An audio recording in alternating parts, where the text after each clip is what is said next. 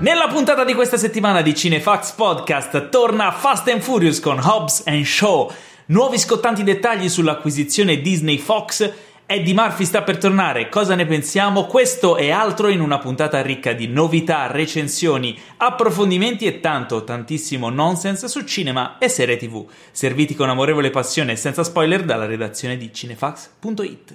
Qui vi parla Paolo Cellammare in studio con un agguerrito collega, il fondatore, direttore editoriale, direttore editoriale, eh, sciogli lingua, eh, questi ruoli che hai, eh? Anime per la storia di Cinefax, colui che vorrebbe vedere Gravity diretto da Alfonso Cuarone interpretato no. da Jennifer Lawrence. Ah, L'indisponente ah, Teo Yusuf. Ah, no, perché hai detto Gravity di Alfonso Cuarone già mi stavano venendo gli incubi. E Poi però hai detto Jennifer Lawrence. Eh, Ma tu lo sai che in realtà, perché forse tu non lo sai. No. Ma in realtà hai proprio beccato l'antitesi della Sandrona. Cioè, per me Jennifer Lawrence è esattamente l'opposto di Sandra Bullock. Cioè, okay. proprio io adoro tutto quanto quello che riguarda la Lawrence. Qualunque ti, cosa faccia, risolto dica, fa... Esatto, sempre. Cioè, è proprio... Cioè, tanto quanto quella là mi sta sulle palle, per qualunque motivo, e non so neanche spiegare il perché L'altra invece eh, ne sono follemente innamorato, in, in qualunque aspetto, cosa, dettaglio, non, e, e, non saprei spiegare, oddio sì, un paio di motivi sono anche abbastanza ma, ma comprensibili, direi ma direi che possiamo iniziare con la Inizia. puntata numero 27. Cos'è la puntata 27? Eh sì, cari miei, sono già, sono già, 27 puntate, più cioè, gli special, più insomma, eh? Porca miseria, che... ma manco se ne facessimo una settimana. Ma no, esatto, no, infatti. Eh, Qual è la parola d'ordine di questa puntata? La parola d'ordine di questa puntata è Sersha. Che, che, cosa vuol dire? Eh, lo capirai tra un po'. Io okay, lo so perché va. non l'hai capito subito. Ok, ho un po' paura, ma no, sono convinto che sarà la puntata più bella di questa settimana. Eh, Come è andata a proposito questa tua settimana? Abbiamo visto un sacco di cose, ho eh, notato. Oddio, sì, abbiamo visto un sacco di cose. Io ho visto un sacco di scatoloni. Più che ah, ancora non ti trasloco. Eh, ragazzi, sì, eh, cioè, non è facile spostare un'intera casa. Porca miseria. Eh, tanta roba.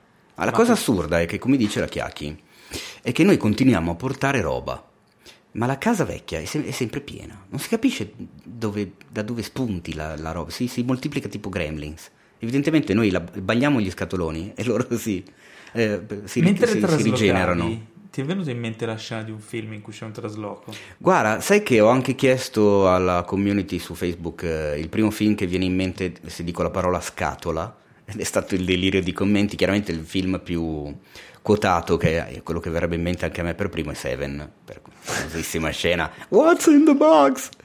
E in realtà non mi viene in mente un film preciso dove un c'è in un... c'è il trasloco. Il trasloco. C'è una scena mente... di Harry ti presento Sally, mm. dove ci sono... Eh, Bruno Kirby e Carrie Fisher che vanno a vivere insieme, cioè gli amici di Harry e Sally che loro non so se ti ricordi il film, mm-hmm. ma loro vogliono, vogliono, farli incontrare per farli mettere uno con l'altra, poi in realtà si innamorano gli altri due. E vanno a vivere insieme. Me lo ricordo, ma non benissimo. Non benissimo, eh. eh però magari potrebbe esserci un'occasione. Vabbè, dicevi Vabbè, questa scena? E dove a un certo punto c'è, vedi la, la, casa nuova di loro due con gli scatoloni, con le cose, e c'è lui che vuole a tutti i costi portare un cacchio di tavolino orrendo con uh-huh. un, una, una ruota di legno sotto il vetro e chiaramente litigano perché lei non lo vuole, lui lo vuole, lui cerca conforto in Harry che però in quel momento ha i cazzi suoi perché ha rivisto la ex, vabbè, tutto un discorso vabbè. lungo. Però quello lì mi viene in mente che c'è una scena con gli scatoloni, ma un film con un vero e proprio trasloco può darsi che ce ne siano a decine. A me viene in mente La guerra dei mondi. La, la, guerra dei mondi? Sì, quello di Spielberg. Sì? Ah, c'è okay, Tom Cruise che mi pare che non avevano, ora magari mi ricordo male, però avevano caricato tutta la roba in macchina perché stavano scappando. Ah, ho capito, ma non è proprio... Ah, è un trasloco anche quello. sì, cioè, certo. Comunque sì, devo, vedere, devo rivedere Harry ti presento Sally, dove potrei andarlo a vedere? Ma sai che secondo me tra un po' ti potrei dare una grande risposta giusta. Vabbè, eh, rimaniamo Dai, okay. così con la curiosità. Come rimarrete con la curiosità fino alla fine del podcast per sapere se Hobbs and Shaw, il primo spin-off, il nuovo episodio di Fast and Furious, mi è piaciuto oppure no. Mm. Perché lo recensisco alla fine, insieme ad altre recensioni a sorpresa. Ma andiamo avanti con la rubrica più amata dai nostri followers su Instagram. Perché, sì, esatto. Perché è la, è, la, è la parte interattiva. La domandona della settimana ne abbiamo selezionate due questa settimana, quindi la domandone della settimana. Eh, e la prima è: quale facciamo prima? Quella stupida o quella intelligente? Facciamo quella intelligente così sembriamo intelligenti, poi facciamo capire che in realtà non lo siamo e passiamo a quella stupida. No. Boh, io facciamo che non si sa quale delle due faccio così non offendiamo nessuno. a quale personaggio di Game of Thrones fareste organizzare la vostra festa di compleanno? Ce la fa Simo Candle 98. Sarà quella stupida o quella intelligente? Esatto, questo bisogna ancora deciderlo. Potrebbe essere quella intelligente, dipende da quale scegliamo. Eh, in realtà qui c'è un dubbio, io ho un, un dubbio amletico su chi sceglierei. Mm, vai, spara i sono, primi nomi. Ci sono due, forse anche più di due in realtà, però ci sono due particolarmente simpatici organizzatori. Io ce li ho i miei due in testa, eh, quindi... I miei, cioè dovremmo sceglierne uno, però i due candidati per me sono Tormund e uh, Tyrion. Bravo, erano esattamente anche i miei. Guarda Secondo po'. me se lo organizzassero insieme sarebbe il top. Sarebbe una figata, magari anche con Melisandre. Così. Perché? Ma così perché ti fa due magie. È sempre no? bello avere Trasforma l'acqua e il vino e poi il vino Metti in, che c'è un blackout gin, e va via la luce e lei è un attimo che op, eh? eh vedi, è sempre utile eh. avere una Melisandre alle feste, secondo sì. me. Dipende, no, però se c'hai tipo un amico cleptomane che le ruba la collana. Mm, non è molto, eh, no, però potrebbe Beh. essere un, il colpo di scena della festa. Oh my god. Eh? No. Magari in un momento intimo. Se no, aspetta, chi altro potremmo uh, invitare? Sai chi potrebbe fare una gran bella festa mhm. divertente? Mm-hmm. Ramsey Bolton. Sì, secondo eh? me lui però, però devi essere amico suo. Sì, devi essere amico suo. Un altro che secondo me nelle sue grazie. Che secondo me quando era giovane era un sacco di divertimento era Tywin. Ta- anche Tywin, oppure Dito Corto. Dito Corto anche lui secondo me ha dei Dito belli Corto tuttora se paghi ti organizza eh? una festa coi contro coi contro corti. con, con le controdita. Invece l'altra, l'altra domanda che poi si lega anche a una news, quindi lo useremo anche come ponte, Ma bravo. riguarda gli Oscar. Mm. E la domanda è: Avengers agli Oscar, sì o no? Attenzione. E perché? Ce la fa Manuel Traballoni. Mm. Allora, caro Manuel, qui apri un. È un mm. quesito abbastanza complesso, nel Apri senso... un vaso di Pandora, allora, però non si può dire perché è Pandora Avatar, stiamo parlando di eh, eventi. giusto la concorrenza. No, okay, scusa. Allora, gli Oscar premiano i film, Avengers uh-huh. è un film, sì. quindi, quindi di base... starci. Sì. In realtà abbiamo visto l'anno scorso Black Panther, c'era. Sì. Però anche qui la domanda cosa implica? Cioè agli Oscar ma in quale categoria? Negli Oscar ce ne sono 24. Un mm. film potrebbe ricevere vado a memoria magari mi sbaglio, anzi sicuramente mi sbaglio, ma un singolo film potrebbe arrivare a ricevere un massimo di 16 candidature, cosa mai fatta da nessuno. E cosa vuol dire agli Oscar? Uh, migliori costumi forse no? miglior film ah Vabbè, forse già, intendeva miglior, quello miglior attore protagonista Robert Downey Jr. no io non sono d'accordo ce lo vedresti? no no, no. Uh, miglior cioè, regia bene, gli voglio bene bel personaggio bravo lui eccetera però non mi sembra una cosa così, eh, una prova così. Dai, eh, è stato Ma... anche sottile, non lo so, però sai c'è ben altro. Ha messo anche del suo, a quanto so, perché sì. ci sono delle scene ha, dove ha improvvisato molto, che su film di questo calibro di solito è difficile che un attore vada a improvvisare. Quando si incazza con, eh, con Captain America, sai che non, non c'era molto del, sì, nello sì. script di quella scena lì. Vabbè, comunque. Vabbè, fatto, però... Sa, mm. Migliore so, attrice? Attrice non protagonisti? Lui chi? e lei? Chi? Eh, vedi che regia. Mm. Regia. Tutto allora, regia dal, gran lavoro. dal punto di vista di, di, tenere in piedi un aggeggio del genere, sì, anche se, vabbè, mio gusto personale ho preferito il gemello cattivo, quindi Infinity War. Eh, però non lo so, cioè, stanno per uscire e sono già usciti dei pezzi abbastanza grossi di cinema quest'anno. Quindi... Miglior film? Eh, anche lì eh, bisogna sempre capirsi su questo benedetto miglior film. Una L'ho candidatura. Eravamo sotto Oscar. Una candidatura, visto quella di Finché Black Panther dell'anno scorso, guarda, a questo punto sono quasi sicuro che la becchi. Eh. Anche perché poi dipende da quanti saranno. Eh, le regole dicono mai meno di 5, mai più di 10. L'anno scorso erano 8, se non vado errato. Ci sono stati due o tre anni, qualche anno fa, in cui arrivarono anche a 10, poi sono attestati, assestati sui 7-8.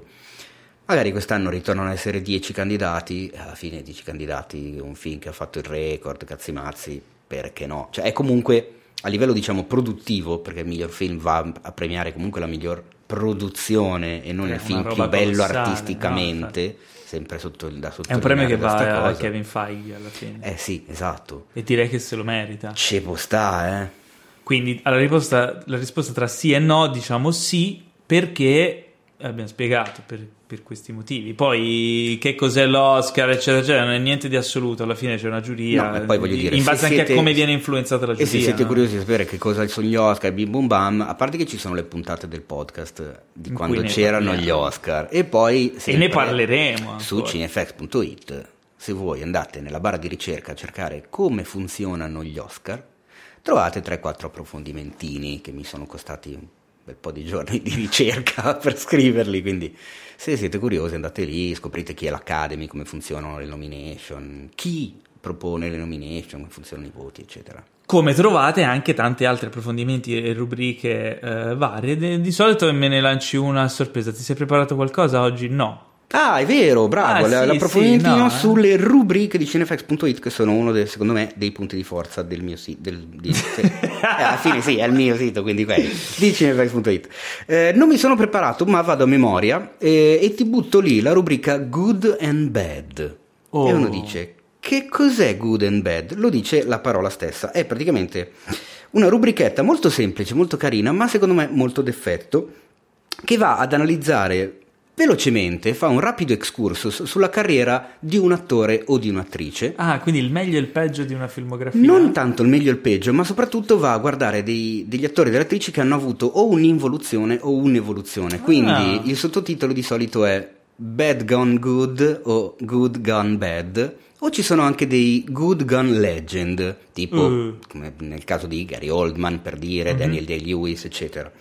La, mm, la rubrica secondo me è caruccia perché comunque eh, in, eh, gli articoli non sono esageratamente lunghi, ma è proprio il senso della rubrica stessa, quello di essere abbastanza asciutta, perché si ripercorre brevemente la carriera di ognuno, vedendo i titoli diciamo più noti, più conosciuti, eh, quelli che hanno segnato a tutti gli effetti i vari step della carriera di ogni attore e di ogni attrice e l'autore dà insomma il suo breve giudizio su molto personale se l'attore appunto ha avuto una involuzione ad esempio eh, Robert De Niro è uno che lui ha segnato tra i Legend eh. Gone Bad eh, oppure una evoluzione ad esempio l'ultimo che mi viene in mente eh, di cui ha parlato è Jonah Hill che Mhm. da ragazzetto nelle commediole un po', po' sciocchine, un po' adolescenziali, è diventato a tutti gli effetti un attore di primo piano.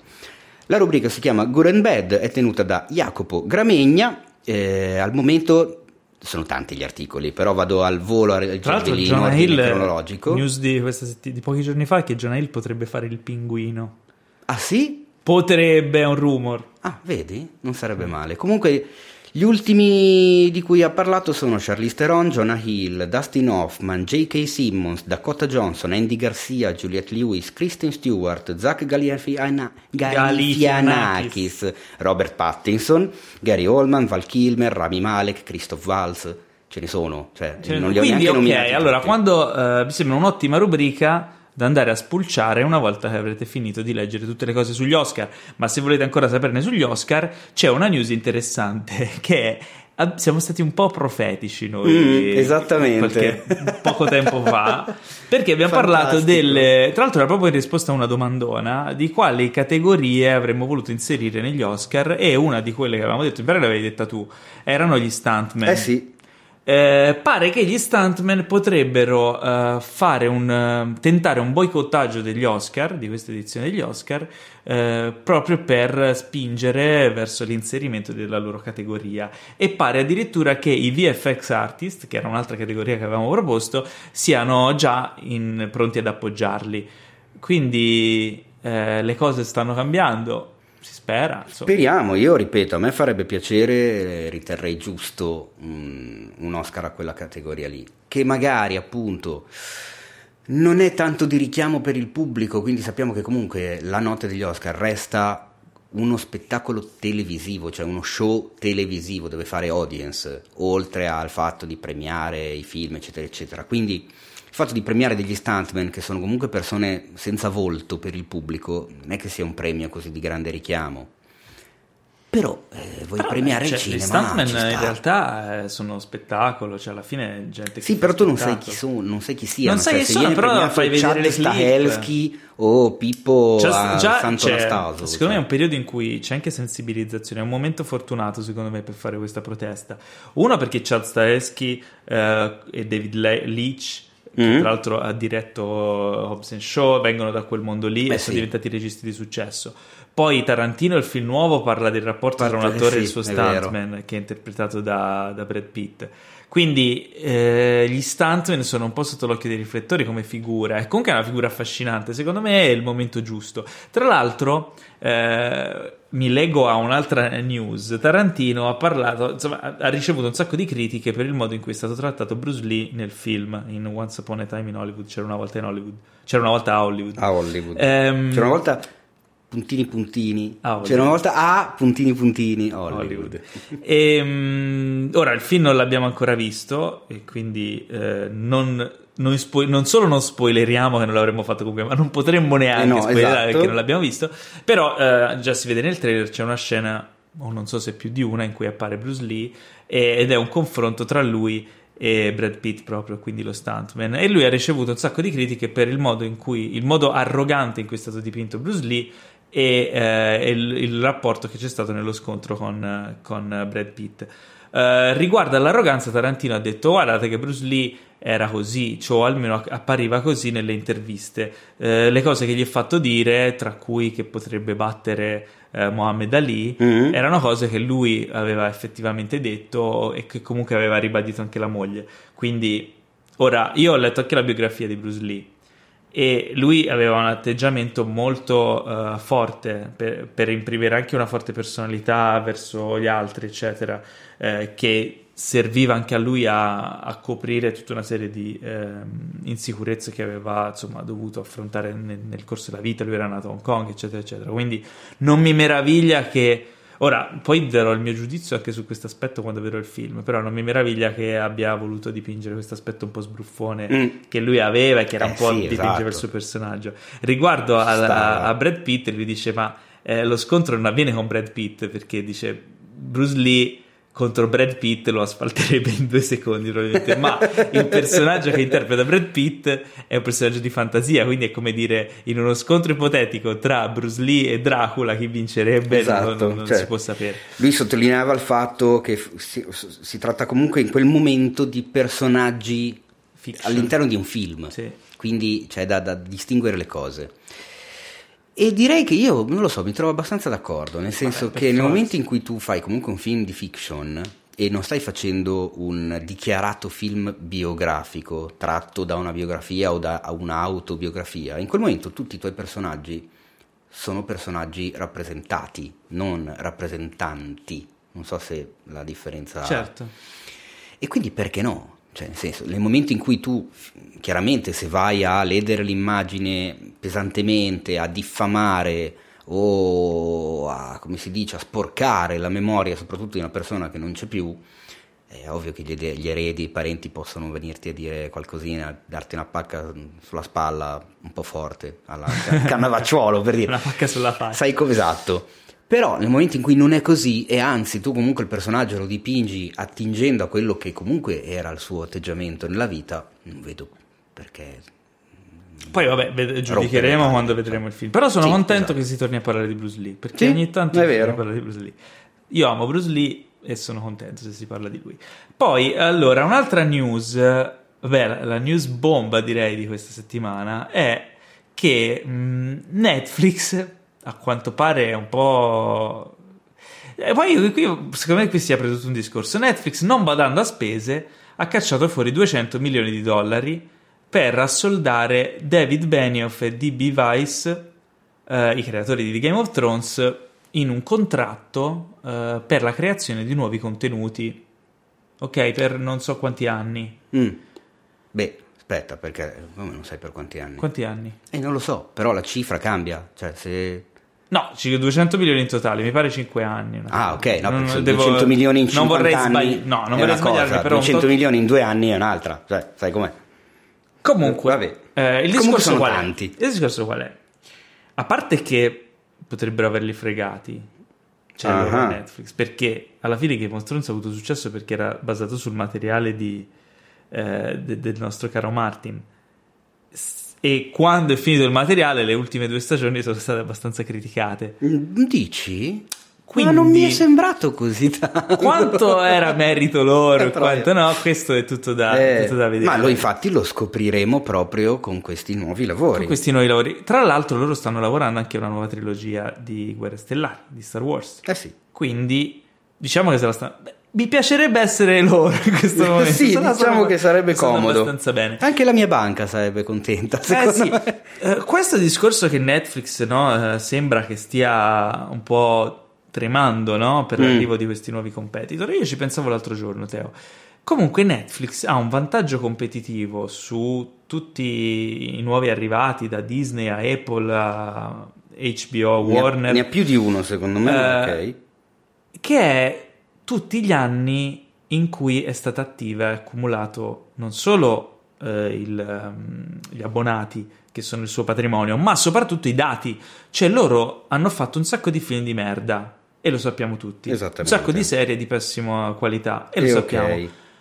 Ma secondo te eh, non potrebbero aver raccolto talmente tanti dati da ridurre sempre di più questo tipo di errori? Cioè, se tutto quello che è stato fatto in questi anni fosse un trial and error per acquisire know-how e evitare quindi di fare ulteriori errori in futuro e ad arrivare a un momento in cui entrano gli altri competitor dove loro hanno un- un'analisi di dati, un quantitativo di eh, appunto big data Ma che allora, gli permette di avere dirti polso. che è così. Il problema è che questi dati ce li avevano anche due anni fa e mi sembra che negli ultimi due anni comunque delle No. robe orrende le abbiano fatte lo stesso. Ma beh, a parte che servono anni per analizzare No, lo so, era- però era si sono- un'esagerazione. Cioè loro adesso, se tu ci pensi, sanno esattamente quali sono i gusti di ogni paese. Sanno eh, le anagrafiche, sanno esattamente che tipo di prodotto guardano e, quan- e a che ora lo guardano e quando e perché, che tipo di persona, in che posto del mondo. Hanno una quantità di dati che Disney non ha, che Warner non ha. No, certo. Tutti gli Apple forse qualcosa ha, ma Non solo, hanno anche eh, un, un sistema di...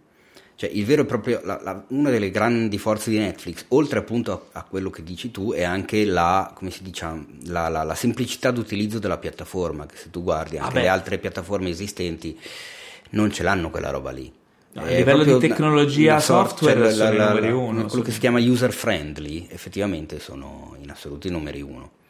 Tutti gli altri devono un po' imparare, un po' Beh, però se ci pensi non mi stupirei che Apple tirasse fuori una- un'app di Apple TV No, quello no. super cosa, cosa è eh, successo? Aspetta, niente, chi era? Era- un audio ok. non spento Ehm, cioè da Apple mi aspetterei un, un prodotto di altrettanta qualità ma poi lì entra in gioco il discorso creazione di contenuti Eh, e, boh, non lo so, potrebbe essere che diciamo ehm, affili e affini il, Mm. la qualità dei contenuti nei prossimi anni, eh, magari anche per via della competizione, però eh, usando anche i dati raccolti. O comunque c'è una serie di produzioni di prodotti che eh, hanno loro che sono di una varietà estrema, da- dagli anime alla, che ne so, reality show, cose comedy show, eh, stand-up comedians, c'è tutta una serie di prodotti per nicchie di pubblico che magari eh, questi grossi colossi farebbero fatica a costruire no? come parco di contenuti. Però non lo so, staremo a vedere. Questa- staremo, staremo a vedere. La non, streaming non hai, non hai tutti i torti, la streaming war è sempre più più interessante. interessante anche perché eh, io vedo lì un'altra news, caro mio. E visto che stavi parlando di Apple TV, Esatto, eh, è stata annunciata una serie di Sì. fantascienza distopica, distopica sì, la cui star sarà Jason Momoa. Per ora è stato annunciato lui, non si sa chi altro farà parte del cast. Ci sono un paio di nomi, ma non sono forti. Lui è la star, lui, assolutamente, lui è il numero uno. 10 episodi, Mhm. quindi una stagione neanche troppo limitata, alla fine una stagione mh, abbastanza regolare. E eh, il budget per ciascun episodio è di 15 milioni di dollari. Che è una cifra che la avvicina all'ultima stagione di Game of Thrones. Eh sì. Che è una roba... Il titolo della serie è Sì. Esatto. Sì, cioè... Sì, guarda. Sì. Sì, No. si guarda, nel senso Sì. che cioè, si guarda, nel senso Si che la serie guardare. si fa guardare. no, sì, nel senso come Sì, non mare, ma vedere. ma vedere, esatto. Guar- perché, guarda. Perché praticamente Perché se era sì mare ricordava troppo Aquaman. Bravo, ma che bravo Eh. che sei. Se invece era sì, cioè la C, ma detta in inglese Se era, la C un'altra cosa. Era... Era la vitamina C. del... Però vabbè, Eh, allora la serie, io ho letto la sinossi, eh, perché è l'unica cosa per adesso trapelata, ed è praticamente ambientata in un, in un futuro distopico, quindi la cosa che almeno a me di solito piace sempre molto vedere i vari futuri pessimisti, quello che, che ci capiterà, dove l'umanità perde la vista. Ah! E devono, insomma, chiaramente devi ricominciare tutto da capo per comunicare, per eh, andare avanti nel mondo, per procurarti da mangiare, Quindi sono tutti cacciare, ciechi? tutti completamente ciechi. Ma Vestiti attenzione, malissimo. le cose cambiano e pettinati malissimo, tra l'altro, struccati tutti. Sarà una cosa orrenda a vedersi. non ci avevo pensato a questo aspetto. Ma aspetta, loro da, a un certo Ma punto della vita perdono la vita ci hanno pensato. perché se avessero perso la, vita, la vista, La vi- la da, da sempre No, beh, allora, la, la- la serie è ambientata in questo mondo dove l'um- l'umanità non vede. ok Quindi magari... quindi Momoa non ha i tatuaggi quindi- eh no, credo di no. oppure ce li ha tutti fatti male Oppure esatto, già tutti storti, tutti- con le cicatrici, con, i- con i Scemo peni. chi legge Vabbè, ma attenzione, scusateci. perché la sinossi non è finita, cioè uno dice, vabbè, la società, l'umanità non ci vede più e deve procurarsi il cibo, che palle, cioè, eh, Sì. cosa vuol dire? sembra un po' a quiet place ma, Ma attenzione perché le cose cambiano nel momento in cui nasce una coppia di gemelli che invece hanno il dono della vista. E questa cosa qua è la premessa, diciamo, di questa serie che si chiama Sì. E boh, parafrasando il titolo, vedremo. Eh? Eh, te l'ho buttata lì. No, a me fa impressione pensare che una piattaforma come Apple TV, è vero che ha dei soldi, ha dei paper dollari incredibili, però spendere così tanto subito, cioè di solito questi budget eh, ci arrivi quando la serie... Vabbè, ma Apple guarda che sta producendo un sacco di cose eh. Eh, ho capito, ma porco cane. Cioè, Stanno preparando- Tanti 15 milioni a episodio. 15 milioni in Italia ci giriamo 4 in film. realtà la, la serie costa tipo mezzo milione a episodio il resto sono per Momoa Sono... Può darsi. tanto non, non hanno costumista Eh non no, hanno perché anzi i scenografo costumisti li, prendono, cioè, gli mettono addosso quattro stracci, il parrucchiere non ce l'hanno, il truccatore neanche, tanto non ci vedono. la Sempre- serie in realtà è un, è un radiodramma La- è un podcast. Ultima news, sempre per rimanere in ambito di mega manovre business, riguarda i, i primi dettagli che stanno trapelando sull'accordo Disney e Fox. Cioè, che sta, ribal- cioè, sta venendo su un casino da eh, quell'accordo cioè lì. già ne abbiamo parlato settimana Eh. scorsa, no? Ma quelli eh, Dark Phoenix è andato male, si stanno spaventando, no, ma tanto c'hanno tanti soldi, non ne frega nulla. In realtà stanno facendo un, un bel rastrellamento di- dei progetti in sviluppo presso Fox. Nel senso, ok, io, mi- io me lo immagino così la scena. però, allora- Ehi amici! c'è l'ufficio Ok. della Fox, arrivano gli executive della Disney. Ciao ragazzi, allora eh, adesso si lavora insieme. No, non vogliamo dire che siete i nostri sottoposti, lavoriamo insieme. Ah, cosa state sviluppando? Fai vedere un po', no? Ah, ciao, sai, noi c'hai? allora qua avremo in ballo il trattamento e la preproduzione di Chronicle 2. Ah, del regista di Fantastic Four. Eh. Mm, interessante. Quello è un cestino? Eh, sì. Ok, mettilo lì. Poi cosa avete? Ehi, ciao, sì, io invece mi stavo occupando della preproduzione del prequel di Die Hard.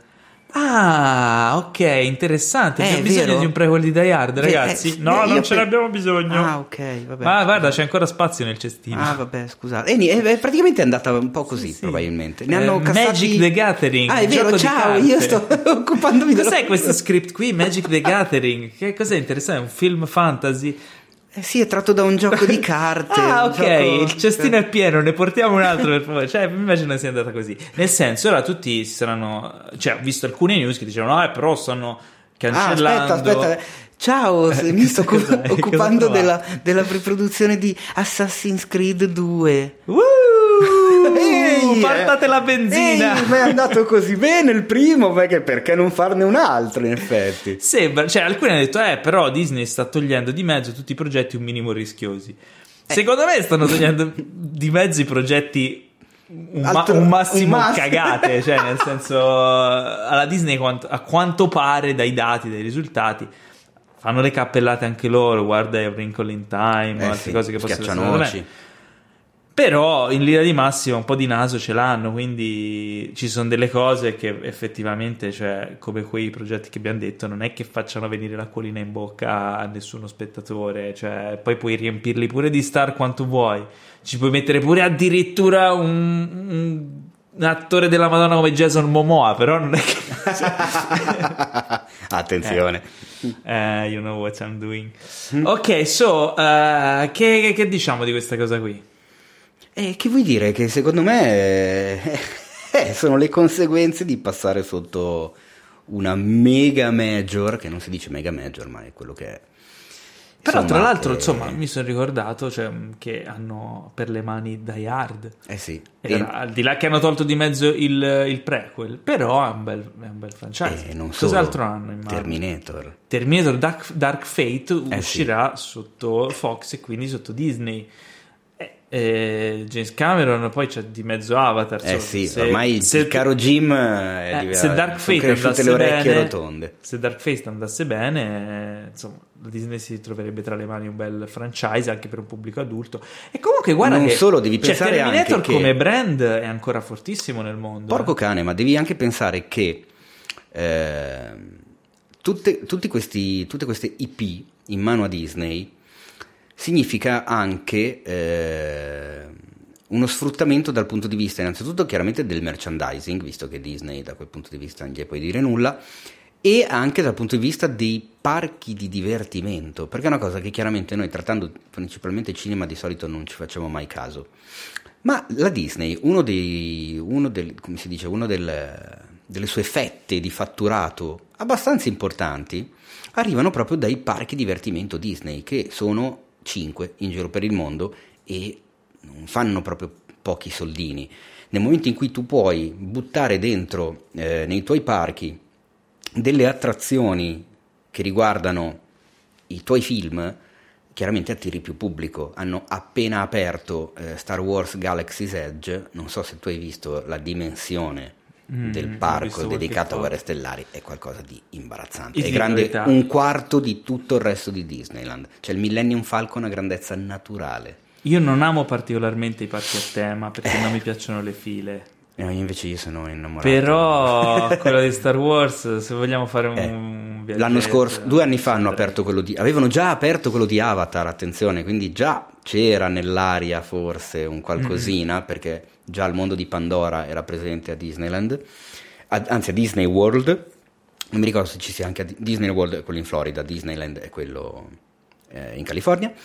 E hanno aperto Star Wars, sai, nel momento in cui tu ti, ti- ti appropri anche di Alien, Terminator, Die Hard, Ritorno al futuro, che comincia a essere interessante la situazione. No, aspetta, attenzione, Ritorno al futuro ho detto una cazzata Eh no, epocale. Ritorno al futuro, Ritorno al futuro è... è... È? È? Eh? È? È Eh? Universal. Universal. È Universal?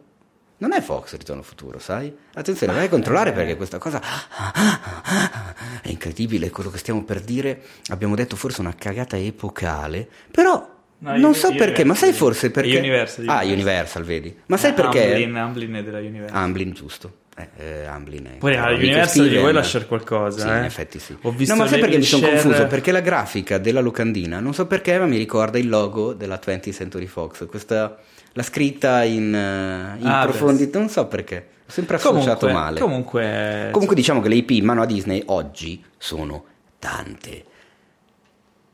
E ad esempio mi viene in mente una cosa stupida. Io quando sono stato agli Universal Studios, al parco di divertimenti che c'è a Los Angeles, dentro c'erano le attrazioni dei Simpson, c'era l'attrazione di Terminator e quelle lì mo dovranno fare degli accordi particolari perché Le chiuderanno. perché lasciargliele agli Universal Studios se adesso sono Beh, quella, di, allora, quella di Terminator, Terminator 2 3D, bellissima, ma è un po' datata. Quindi Certo. Già parlavano Però- che la stavano per chiudere. però- La sma- la- forse l'hanno già smantellata Sì. da quasi tutti i parchi. È un Ah. peccato, io l'ho fatta ed è fichissima.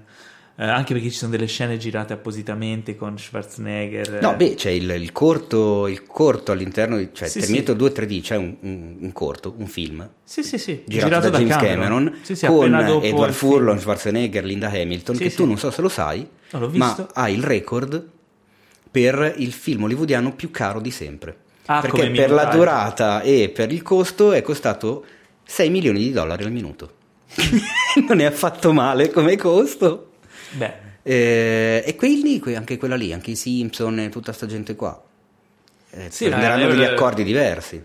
sì, probabilmente eh, non ha- cioè, scadrà la licenza e dovranno Eh, perché gli Universal, ad esempio, c'è il mondo di Harry Potter, che non è Universal, ma è Warner. Però Warner non ha un parco di divertimenti, quindi probabilmente accordo. si saranno messi d'accordo. Questo tra, tra tra Universal e Disney, mi sa che. Comunque, guarda che si apre uno scenario interessante sul discorso, cioè un argomento interessante il discorso ehm, film legati ai parchi divertimenti, cioè attrazioni, c'è quella di Ritorno al futuro, ce ne sono tante che sono state fatte negli anni, a parte anche quelle di Star Trek.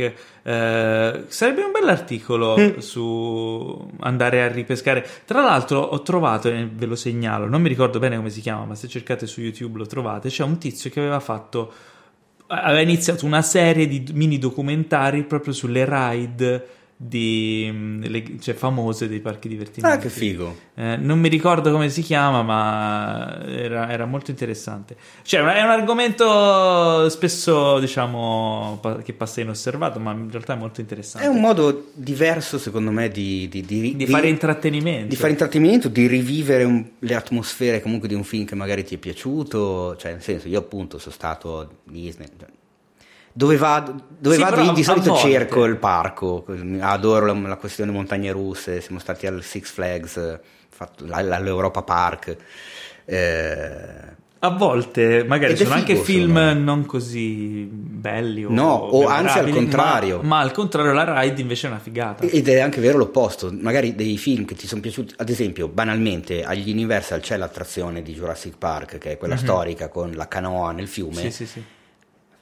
Fa cagare. un Cioè, cioè, Sì, non è niente di che, nel senso, Io una su- canoina, fiume io- finto, Quella di dinosauro Terminator di 2, plastica. cioè. quella di Terminator 2 l'ho fatta mm, pochi anni fa a- all'Universal Studios di Osaka e cioè io sono impazzito, cioè, era bellissima, nonostante eh, la spiegazione fosse in giapponese. Però è una figata assurda. Eh, quella di Ritorno al futuro anche l'ho fatta, carina. Quelle di Star Trek che c'erano a Las Vegas, che non esistono più dal 2008, mi pare, eh, erano fichissime. Ehm, quale altro ho fatto? Ce n'è una, so, al- in uno dei due parchi Disney che ci sono in Cina, non mi ricordo se è quello di, forse quello a Shanghai, c'è un'attrazione di Tron, che c'è solo lì, dove praticamente è una ride tipo montagne russe, ma dove tu sei, eh, cioè la, la carrozzina, diciamo, dove va in giro è ehm, una motocicletta. Ma e quindi dai. tu sei in postazione, guida, motocicletta, tutto bello sdraiato sulla carena. retti? Non so se faccia gli angoli retti, però se vai a vedere su YouTube ci sono dei video in POV ed è una figata clamorosa. Io vorrei andare lì solo per fare quella ride lì. Beh, e mi hai ricordato un'altra cosa che la casa del- dell'orrore più terrificante che abbia mai fatto era proprio promozionale legata a un film giapponese horror che avevo trovato per strada, c'era questa, avevano costruito questa casa dell'orrore. Era fichissima, non ho idea di quale fosse il film. Ma pensa a te. Non ho idea, è un film giapponese horror, ma neanche penso che sia arrivato da noi, probabilmente. Era una figata incredibile, era una roba agghiacciante. Uscivano, cioè, c'erano questi attori, o attori o, o animatronic. La, la situazione era quella di una casa giapponese tradizionale. Ogni stanza c'era, insomma, era inquietantissimo. Eh, puoi già immaginare eh, sì, infatti, malattia mentale che ha. Cioè, sì, a un certo punto mi ricordo che si apriva un cassetto in basso di un armadio e usciva fuori una donna che ti arrivava nelle gambe. Cioè, io sono cascato in terra due volte, te lo dico. Cioè. Mamma mia. E alla fine tu uscivi e c'era tipo, eri proprio uscito dalla casa, c'era un corridoio bianco, in fondo c'era un bancone con un omino eh, che sembrava ti volesse dare dei pliant per il film, queste cose qui, no? Tu arrivavi davanti a lui e lui ti, eh, ti, ti metteva sul, sul tavolo bianco un foglio, tu guardavi giù e da sotto al tavolo veniva fuori un altro mostro. Madonna. Cioè, io sono ricascato in terra, un altro, cioè, fatto, a una figura di merda. Però, però bellissimo, veramente bello.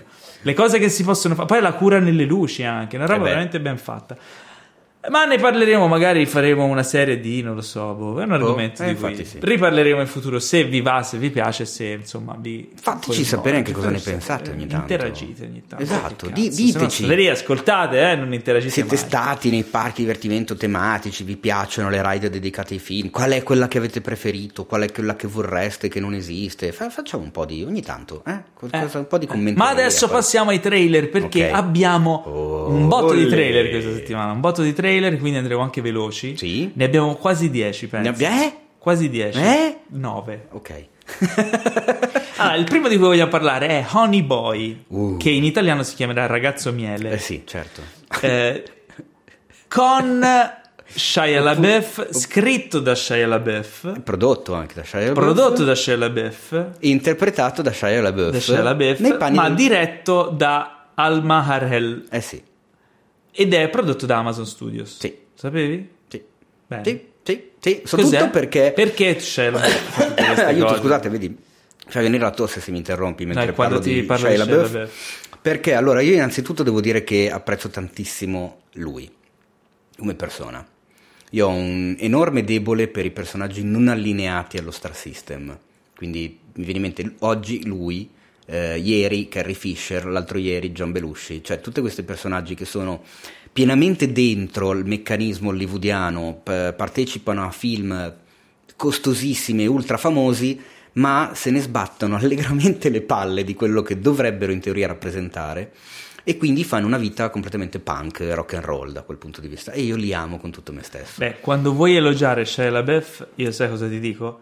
Do it! Esatto. Just do it! Lui è, secondo me, eccezionale, cioè si vede che ha un sacco di, di- di voglia di problemi. fare cose. Sì, è sì, è certo, ma non e li non nasconde. li nasconde, Non esatto. li nasconde, Infatti, questo è da questo film è praticamente autobiografico, Sì. cioè racconta la sua infanzia e la sua adolescenza. I problemi che ha avuto col padre, che nel film è interpretato da lui. Quindi pensa a te, se lui ha avuto problemi col padre, int- scrivere il Eh, certo. padre e interpretare È una suo- seduta di, padre- terapsi- di terapia impressionante. Tra l'altro è già stato presentato a dei Al festival, Sundance. al Sundance esatto, e ha riscosso un successo incredibile. ha vinto il, il premio, la regista ha vinto il premio come miglior film americano eh, for Vision and Craft. Mm. Che quindi dà una certa idea di, di- di- che per- sarebbe la confezione fondamentalmente, dai. Quando ho visto che era uscito il trailer, sono corso subito a vederlo perché eh, allora, aspettavo. Io cioè, è un film, è uno di quelli che sì, e mezzo, esatto, anch'io. anch'io. aspetto molto, sono molto curioso e lo vedrò insomma appena possibile. Il trailer mi ha straconvinto. Eh, niente, andatevelo a vedere. Honey Boy, ragazzo miele. E niente, uno dice ma perché era necessario? Lui è giovane, è vero, però ha avuto sicuramente una vita particolare, cioè lui Eh, comunque era uno che pagava il mutuo ai suoi genitori quando aveva 8 anni. Mm. Perché recitava per Disney, ha fatto Even Stevens. Sì, eh, perché magari alcuni non lo sanno, ma lui recita da quando era un bambino. Sì, esattamente. Lui è fa- negli Stati Uniti è diventato famoso da subito, con tutte le conseguenze del fatto di diventare ultra famoso negli Stati Uniti quando sei un bambino. Che insomma, gli esempi sono tanti. Beh, non a parlando. tutti, Non a tutti, ma dà questi effetti. Anche Christian Bale a era un attore bambino. È vero, sì. Già, sì, assolutamente. Leonardo DiCaprio. Oddio, Leonardo Christian Bale DiCaprio, sì. non, è, non è che stia tanto. Anche bene, Leonardo Christian DiCaprio. Bale, cioè, come- Vabbè, vabbè. Comunque vedremo questo ragazzo miele, io sono curioserrimo, dovrebbe uscire se non vado errato negli Stati Uniti a ottobre, mentre da noi ancora non hanno detto nulla. La regista, tra l'altro, è una regista esordiente nel lungometraggio, è già premiata e apprezzata per lavori su documentari e videoclip. È una che comunque gravita nel mondo dell'arte contemporanea americana e non fatico a credere che la Buff l'abbia scelta personalmente, avendola conosciuta in chissà quale cacchio di situazione artistica strana. Che Beh, no, magari comunque lui ha esperienza e l'ha- saputa anche guidare no? Nel- nell'approccio filmico, che non è una cosa da poco. No. Ma andiamo avanti. Un altro trailer molto interessante Mm, perché il nuovo film con Tom Hanks, Eh sì. quando esce un film con Tom Hanks Eh. che fai, non ti interessa, Eh. ti interessa, quindi è interessante. E Beautiful Day in the Neighborhood, Mhm. che in italiano si chiamerà Un bel giorno nel vicinato. Sì? Eh, non lo so, però potrebbe essere. Racconta la storia di un personaggio televisivo americano, eh, Mr. Rogers. Mr. Rogers, eh, dei programmi per bambini. È come se da noi facessero un film su Paolo Bonolis quando Mm. faceva Bim Bum Bam, Su- se su- qualcuno se lo ricorda. Su Tonio Cartoni. Tonio Cartoni. Su Giovanni Mucciaccia. su Mucciaccia. Cioè, bellissimo. Bello. Quindi immaginatevi il legame affettivo che può avere col pubblico questo Pro- personaggio. produ- produttori italiani, ascoltateci, fate un film biografico su Giovanni Mucciaccia immediatamente. no, vabbè, fai tra, vent'anni, ora è troppo presto. No, fallo adesso. Hanno fatto il documentario su Chiara Ferragni, ma vuoi fare il film biografico? Ma ne parleremo Mucciaccia? anche di quello. Eh, ma era il prossimo, no? Ne parleremo. No, allora, interessante. eh, il, il- il trailer molto interessante, sembra un film figo. Tra l'altro, mi ricorda anche la serie con Jim Carrey, Kidding, Mhm. che secondo me non ne sono sicuro, ma potrebbe essere ispirata allo stesso personaggio. eh, o almeno vagamente, Vagamente. il concetto è un po' quello. Però questo personaggio super amato da tutti e, e ha delle vicissitudini personali, a quanto pare. Lo so, Vediamo, la- nel trailer ho sentito che a un certo punto parte la colonna sonora di- con un pianoforte, le prime quattro note sono identiche al tema portante di Forrest Gump e quindi questa cosa mi ha fatto un po' sorridere. Eh, non lo so, boh, io sono dell'idea che Tom Hanks sia una delle persone più, più belle che, che gravitino nel, nel mondo di Hollywood di oggi, cioè mi dà l'idea di essere sempre uno genuino, uno sincero, uno miliardario ma che non, che non si comporta da tale. E mi ha fatto un po' effetto sentire il trailer, chiaramente l'abbiamo visto in lingua originale, perché fresco di visione di Toy Story 4, eh, Tom Hanks in questo film pare che reciti con un tono di voce abbastanza impostato sul- sullo scherzoso, sul cartunesco, e quindi quando ha attaccato a parlare mi sembrava di vedere Woody. Che ho avuto un effetto, come si dice, il cortocircuito al contrario. Cioè invece di vedere Woody e sentire Tom Hanks, ho visto Tom Hanks e Eh. mi sono immaginato Woody. La regista è Marielle Heller, che al- non ha niente di strafamoso alle spalle, pochi, pochi lungometraggi. E quindi sarà sicuramente un si film torna sì, filmmaker servizio donna, di Hanks. filmmaker donna, eh, insomma semi esordiente. Poi magari non lo so, ha fatto uno dei film che ha fatto è famoso e me lo sono perso, eh, non vorrei fare gaff. Comunque, beh, siamo contenti di vedere volti nuovi alla regia. Eh, quindi è Beautiful Day in the Neighborhood. Eh, il prossimo trailer che mi hai consigliato tu, io me l'ero, mi era sfuggito, è Extraordinary, Extraordinary, Ordinary. non Extraordinary, No? Extraordinary Dark Comedy con Will Forte. Sì, esattamente.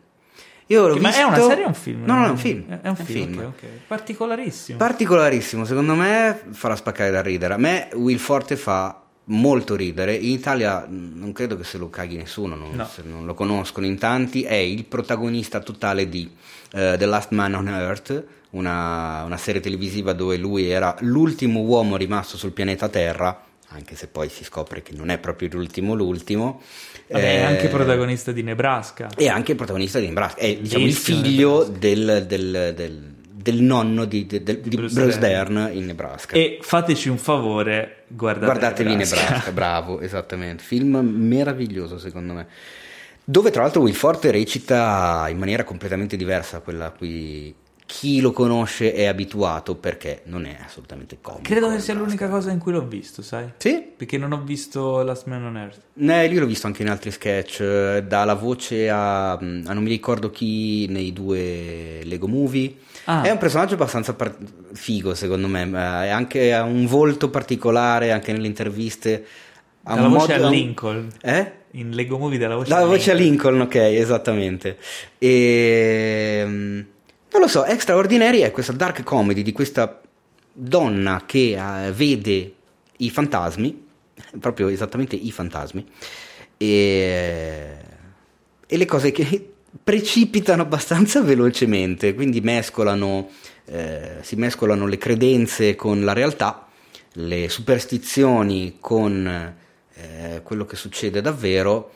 E boh, è tutto da vedere. Però secondo me è una delle dark comedy divertenti di quest'anno. Chissà però, dato il tipo di progetto, se verrà distribuito in Italia. Noi ve lo buttiamo lì, voi Boh, segnatevelo sull'agendina. e Guardate il trailer, extraordinari. Eh, ma secondo me invece farà più ridere il prossimo film di cui parliamo, ma perché ho un'affezione E personale. che sicuramente lo vedremo visto che andrà su Netflix. Andrà su Netflix ed è finalmente, si spera, la volta buona per un ritorno come si deve di Eddie Murphy. E il titolo del film è Dolemite is my name. Eh sì. Eh, praticamente cos'è questo film? Vabbè, a parte che è una commedia, ma racconta la storia di eh, questo personaggio famoso eh, interprete di film Black Exploitation, che erano quei film anni 70 molto sopra le righe, molto low, low budget. Ehm, lui aveva creato, partendo diciamo da essere un, eh, un comedian eh, non di troppo successo, un po' musicista, beh, non- lui voleva avere successo, ma no- almeno questo è quello che si vede dal trailer, non riusciva a trovare la sua strada finché non ha inventato questo personaggio Dolemite, che è un pimp, cioè un magnaccia sti- stilizzato. Sì, diciamo che beh, come si può, si, si può definire? Il problema è che adesso, allora, Rudy Ray Moore è il personaggio di cui parliamo, che ha inventato il personaggio di. La persona di cui parliamo che ha inventato il personaggio di Dolemite. Sì, da noi non è famoso, No, però nel, eh, il, il fatto è che black. oggi quel tipo di personaggio è diventato uno stereotipo ben riconoscibile, eh, portato anche magari in giro e eh, parodiato e come si dice, esagerato da personaggi moderni, eh, contemporanei come Snoop Doggy Dogg, che tra l'altro Vabbè, ma guarda c'è che nel il- film. il perso- sì, esatto. Il personaggio del pimp, anche in The Deuce, che dipinge Sì. proprio quegli anni in America così. Però il personaggio si del vestivano così, nero eh. con la pelliccia, Ma il, si vestivano il cappello così. esagerato, le mani piene di anelli Sì, e il, il bastone da passeggio è diventato, anche se ti ricordi... È uno stereotipo, Tra l'altro certo. era sempre Snoop Dogg, adesso che mi viene in mente, ti ricordi nel film Starsky Hutch? Sì, quello sì, con sì. Ben Stiller sì, Wilson, c'è anche lì, che è, uno- è il loro informatore. Ed è esattamente quel tipo di personaggio lì. E... Però tu hai detto Black Exploitation dando per scontato che tutti quelli che ci ascoltano sanno di cosa stai Giusto. parlando. Secondo me non tutti lo sanno e quindi Approfondimento. approfondimentino Breve. breve. Che cos'è il genere della Black Exploitation? È ehm, diciamo la parola che- fonde black e exploitation. Esatto. No? Eh, exploitation letteralmente significa sfruttamento. Mhm. Quindi è un E diciamo che era un, si- eh, un cinema di genere fatto da neri che parla di neri rivolto a un pubblico nero.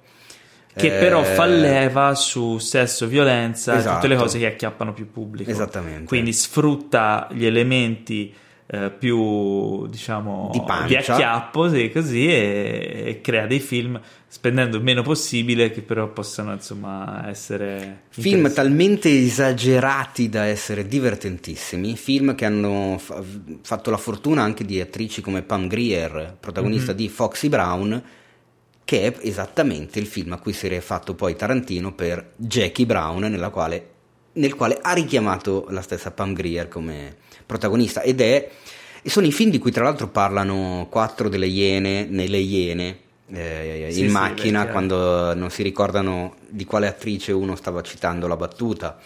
Eh, sono, Shaft, ad esempio, forse è uno dei film più famosi della Black Exploitation, che forse Era un fatto gradino, quello, eh, esatto, sì. un gradino in più con Richard Roundtree che fa questo investigatore nero, chiaramente, che ha a che fare con la malavita, con il ghetto. Eh, come- è difficile spiegare veramente Secondo me, genere. allora, guardate il trailer di Dolemite is my name e secondo me vi farete già Vi un'idea. potete fare un'idea, Avete sì. già capito, no? Come già quando Eddie Murphy dice Dolemite is, Is my, my name. name. and fucking up motherfucker is my game. già lì io stavo morendo. Cazzo, non vedo l'ora di vedere questo film. Eddie Murphy, troppo bello, numero uno. Allora, andiamo avanti. Ah, tra l'altro c'è anche Wesley Snipes C'è anche in una, Wesley in una Snipes, parte sì, molto c'è- particolare. c'è Anche un perché cast assurdo. il film racconta, eh, è uno di quei film dove si vede il set. Perché nel film viene raccontato come girano i film. E questa cosa fa sempre, secondo me, molto ridere perché hai la possibilità di, di- di far vedere il set eh, a chi di solito non lo vede. E quindi è sempre molto buffa come, come sì, cosa. sì, ma c'è quella cosa della meta referenzialità Eh che sono sempre divertenti. Per un appassionato di cinema Eh eh, sì, c'è sempre sempre quella, figo. come un po' anche ehm, Boogie Nights, ad esempio. no? Bravissimo. Mi, mi ha ricordato un po' Mhm. quelle atmosfere lì. Ma andando avanti, c'è una serie TV di Apple eh, con eh, Steve Carell e Jennifer Aniston. Il titolo è The Morning Show. E Reese Witherspoon. Ah, c'è anche Reese Witherspoon. Anche Reese Witherspoon. E c'è anche. C'è anche No. Steve Carell. Basta. C'è anche Jennifer Aniston. C'è, e c'è anche Reese Witherspoon. Ok, perfetto. No, morning- The Morning Show. The Morning Show. I morning show sono quei programmi mattutini come da noi uno mattina. C'è qua- tattà. eh, Ma non non so Eh? quali sono, non li guardo, però No, quei programmi bellissimi lavoro che ci sono tutte le mattine, no? Però pensate alle dinamiche di chi lavora sul set, no? Di un programma del genere, che tutte, tu sei una star televisiva, però non sei così fortunato perché tutte le mattine alle 5 devi uscire di casa, devi andare allo studio televisivo, Alle devi sei e mezza devi truccare, essere bello come alle il 6 e mezza devi stare lì. Che vitaccia! Mm, Cioè, io non abbastanza. essere una star per fare una vita così. No, che triste. Che triste. C'è tipo Tiberio Timperi. Che gli mandiamo un grande saluto, ci sta Esatto. ascoltando, ciao Anzi, Tiberio. se ci stai ascoltando, se qualcuno di voi lo conosce personalmente, ditegli di mettersi in contatto con noi perché vorremmo mandargli un abbraccio virtuale. E ospitarlo in una puntata Magari, per sarebbe bellissimo, con i suoi occhioni blu. fare il, eh, lo spoiler special puntata per puntata di The Morning Show con Tiberio. No, sarebbe, top, top, sarebbe il top del fantastico però niente il film sembra interessante cioè la serie, top. La serie sembra sembra interessante. Il teaser non racconta assolutamente nulla perché si vede soltanto questa macchina da presa che vaga in questa redazione eh, del programma televisivo fino ad arrivare allo studio con di sottofondo l'audio di quello che succede sia in scena che a telecamere spente. sai che mi ha fatto venire un po' di nostalgia de- degli anni che ho lavorato in Rai Ah sì? poca eh però, Poca, però dai un po' sì Non lo so, a me incuriosisce, mi incuriosisce il fatto che comunque come idea mi ricorda The Newsroom, non so se l'hai vista. sì bellissima The News Serie meravigliosa con, eh, con Jeff The Daniels, Newsroom scritta da è- Aaron è Sorkin. interrotta ma sai che non l'ho è ancora finita, capito. verrà ripresa. Secondo Boh. me continuerà, ma non si Ma sa. speriamo, quando. ma non, eh, boh, un po' come Sherlock. È un po' come È Sorkin quando gli viene voglia di scrivere. Eh, esatto. Ah, comunque, nel newsroom fateci un favore. Esatto, guardatevi The The Newsroom. Mentre The Morning Show è molto interessante anche nell'ottica di quello di cui parlavamo prima di Apple TV, parlando della serie con Jason Momoa. Insomma, bloccare, tra virgolette, delle star come Carell e la Aniston, che sicuramente hanno un seguito spropositato, e anche Reese Witherspoon, che buttala via, insomma, no, Rosalina Eh, però con il suo cucchiaio. pensi, Reese Witherspoon ha già lavorato sul set di Big Little Lies, dove Sì, c'era anche. Laura Dern, Nicole Kidman, Alexander Skarsgård, eh, insomma, e Però Mary TV. nella stagione 2. Però questa è Apple TV. Ma Apple TV si presenta, si presenta come un competitor di HBO alla fine. Eh sì. Eh, cioè a livello di qualità vogliono fare prodotti di quel livello lì, quindi non mi sorprende, no? La TV poi è il nuovo cinema, quindi c'è questo spostamento di massa. Tra l'altro Big Little Lies stagione 2, dopo farò una recensione di, di questa nuova stagione perché l'ho finita di vedere, cioè è finita, insomma. Ne E parleremo. Insomma, vedremo un po' come si comporterà questa Apple TV, come sarà questo The Morning Show, ma attenzione perché è finalmente uscito il trailer di un film che a me Sta molto simpatico. profondamente sulle palle per un motivo che esula dal film in sé. Perché comunque io adoro Che- Terrence. Malick. No, No, no, al ok. contrario. Eh, ritengo The Tree of Life uno dei capolavori del secolo attuale. quindi Eh, là, sì. esagerato. No, no. Sei, quanto sei esagerato. Io ho detto ritengo. Che- Poi, plausibile che qualcuno non lo ritenga. Io non ho detto è. Secondo me lo è. Del secolo attuale. Oh, siamo Ah, vabbè. 18 anni che è iniziato sto secolo, non è tantissimo. Quindi. È esagerato. Mulholland Drive, The Tree of Life, Holy Motors. Fammi pensare. Vabbè, insomma, che, film è questo? Come si chiama? Si chiama... Ah, Hidden Life. No, Hidden Life, anzi, senza A. Ah no? No, è Ah, solo sì? Hidden Life. Sei sicuro? Eh, sono sicuro al 90 meno 10%. Comunque sì. Ma come? Allora, mi sta sulle palle per un motivo squisitamente personale, nel senso che eh, dovevo vederlo quando ero a Cannes, al Festival di Cannes. Quando eravamo al Festival di Cannes insieme a Paolo e era in concorso Hidden Life di Malik. Era uno dei film che puntavo perché lo davano in proiezione quando eravamo lì. Ah no, c'hai ragione tu, è ah, ah, A Hidden Life. Ok, Che in italiano, ricordiamo, si chiamerà... una vita nascosta. Sì. Eh? No, No. secondo me una vita nell'ombra. Una vita... È più, eh, quel tocco di... Oppure, oppure, ancora meglio, a Hidden Life, trattino del perché non volevo entrare in guerra. Così. Così. Eh beh, è quello più. Ah, torniamo, siamo a Cannes, è Esatto. mattina presto. No, C'è ancora la nebbiolina. No, in realtà era pomeriggio, però è il Ah, pomeriggio dell'ultimo giorno che stiamo lì. Finalmente è il giorno in cui danno Hidden Life. Dico, vado alla proiezione stampa, visto che nei giorni precedenti mi ero perso due o tre film perché ero andato alla proiezione nella sala La prima, Lumière. ah. E invece ero riuscito a entrare molto più agilmente nelle eh, anteprime stampa perché avevo la credito stampa, avevo visto Almodovar, avevo visto Herzog, eccetera. Ho detto vado anche per Malik, faccio il furbo, vado lì con un bel anticipo. Debussy. Alla, ero alla, no, lo non davano al Debussy, lo davano alla Buñuel. eh, Ah, ok, la è carina. Vado un po' prima, vado lì col mio computerino, wifi, mi metto lì a lavorare, a scrivere, fare, buttare giù le ultime cose, news, recensioni, eccetera, e sono il secondo della fila. Quindi ero contentissimo. E comincia a arrivare gente, arrivare gente, arrivare gente. A un certo punto ci rendiamo conto che davanti a noi, a un altro cordone, c'era un'altra fila, sempre stampa. Eh sì, ma quella è la fila della stampa. No, erano tutte e due la fila della stampa, ma una era la fila della stampa di quelli fighi con gli accrediti colo- con il colore figo. Ah, E io, essendo il primo anno che ero a Cannes, ero nella fila Eh. dei giornalisti sfigati con Anzianità. gli accrediti gialli. Ma non sanno cosa, che errore hanno fatto. E eh. quindi hanno fatto entrare tutti quelli di quella fila e hanno riempito la sala e sono venuti da noi a dirci: la sala, Mi spiace, la sala è piena. Ci siamo tutti rimasti di Mm. Ma merda. perché la, debu- la Buñuel non è grande. non è grandissima. Il problema qual è? È che da lì a, un- a mezz'ora sarebbe iniziato lo stesso film nella Lumière. Ma a quel punto era completamente impossibile mettersi in coda per la Lumière, visto che iniziava dopo mezz'ora. Il giorno dopo siamo andati via e io fin di male non me lo sono visto No. e mi sono girate talmente tanto le palle, anche perché ho visto il trailer e insomma sembra, sembra sempre, il- quelli- eh, non sembra sempre, sembra il Malik quello, quello- quello buono. Allora, invece ti racconto un mio aneddoto riguardo al- a questo film, molto particolare. Come vi avevo parlato mh, diversi mesi fa in una puntata vecchia del podcast, ho coprodotto un cortometraggio che si chiama La Fiamma. E fatto? È un cortometraggio, te, molto bello tra l'altro. Cosa? Diretto da Giacomo Talamini, il titolo è La Fiamma ed è stato girato um, in un posto che si chiama eh, Cima Sappada, eh, che se non sbaglio è in Trentino, è a cavallo tra Trentino e Veneto. Chiedere la metti, tu che ti hai girato. No, perché c'era sta cosa che volevano passare da una regione all'altra, se non sbaglio è in Trentino. Ehm, in mezzo alle montagne, tra l'altro un freddo cane, eccetera, e tutti erano contenti che dicevano, eh, qui Malik ci ha girato un film. Eh, ma io non avevo capito che era quel film. Tra l'altro, tutta la nostra, il, il, ehm, buona parte del corto è girato dentro un'antica, eh, una casa museo, messa come era all'epoca, eccetera, perché è ambientato ehm, nel 700, nel 1700.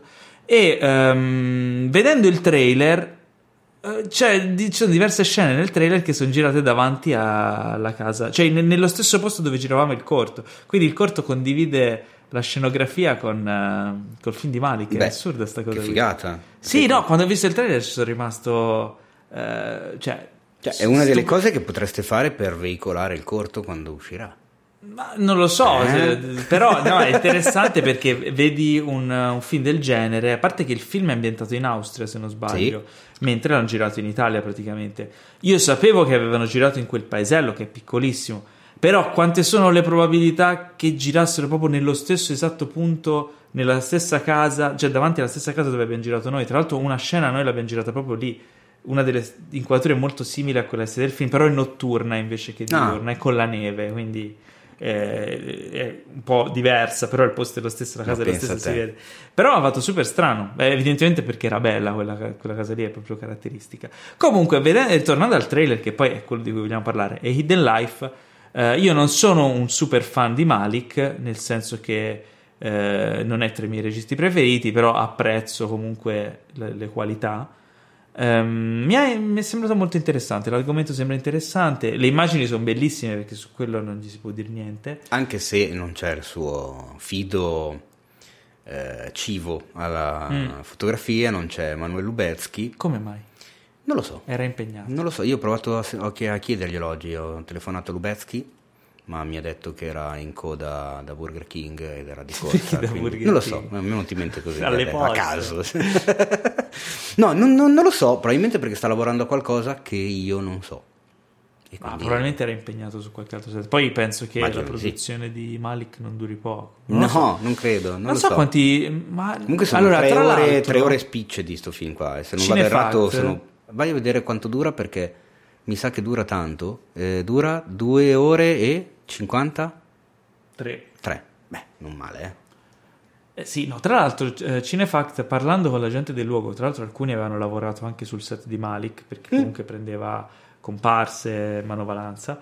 Eh, erano un po' straniti, no? nel senso che comunque aveva catalizzato l'attenzione del paesello, che è un paesello piccolissimo per diverso tempo, e parlavano in particolare di una scena in cui aveva sparso tipo, ah, aveva fatto mettere ghiaia su tutte le strade, quindi tutte le strade asfaltate e le stradine che passano tra una casa e l'altra erano state ricoperte completamente di ghiaia per fare il set.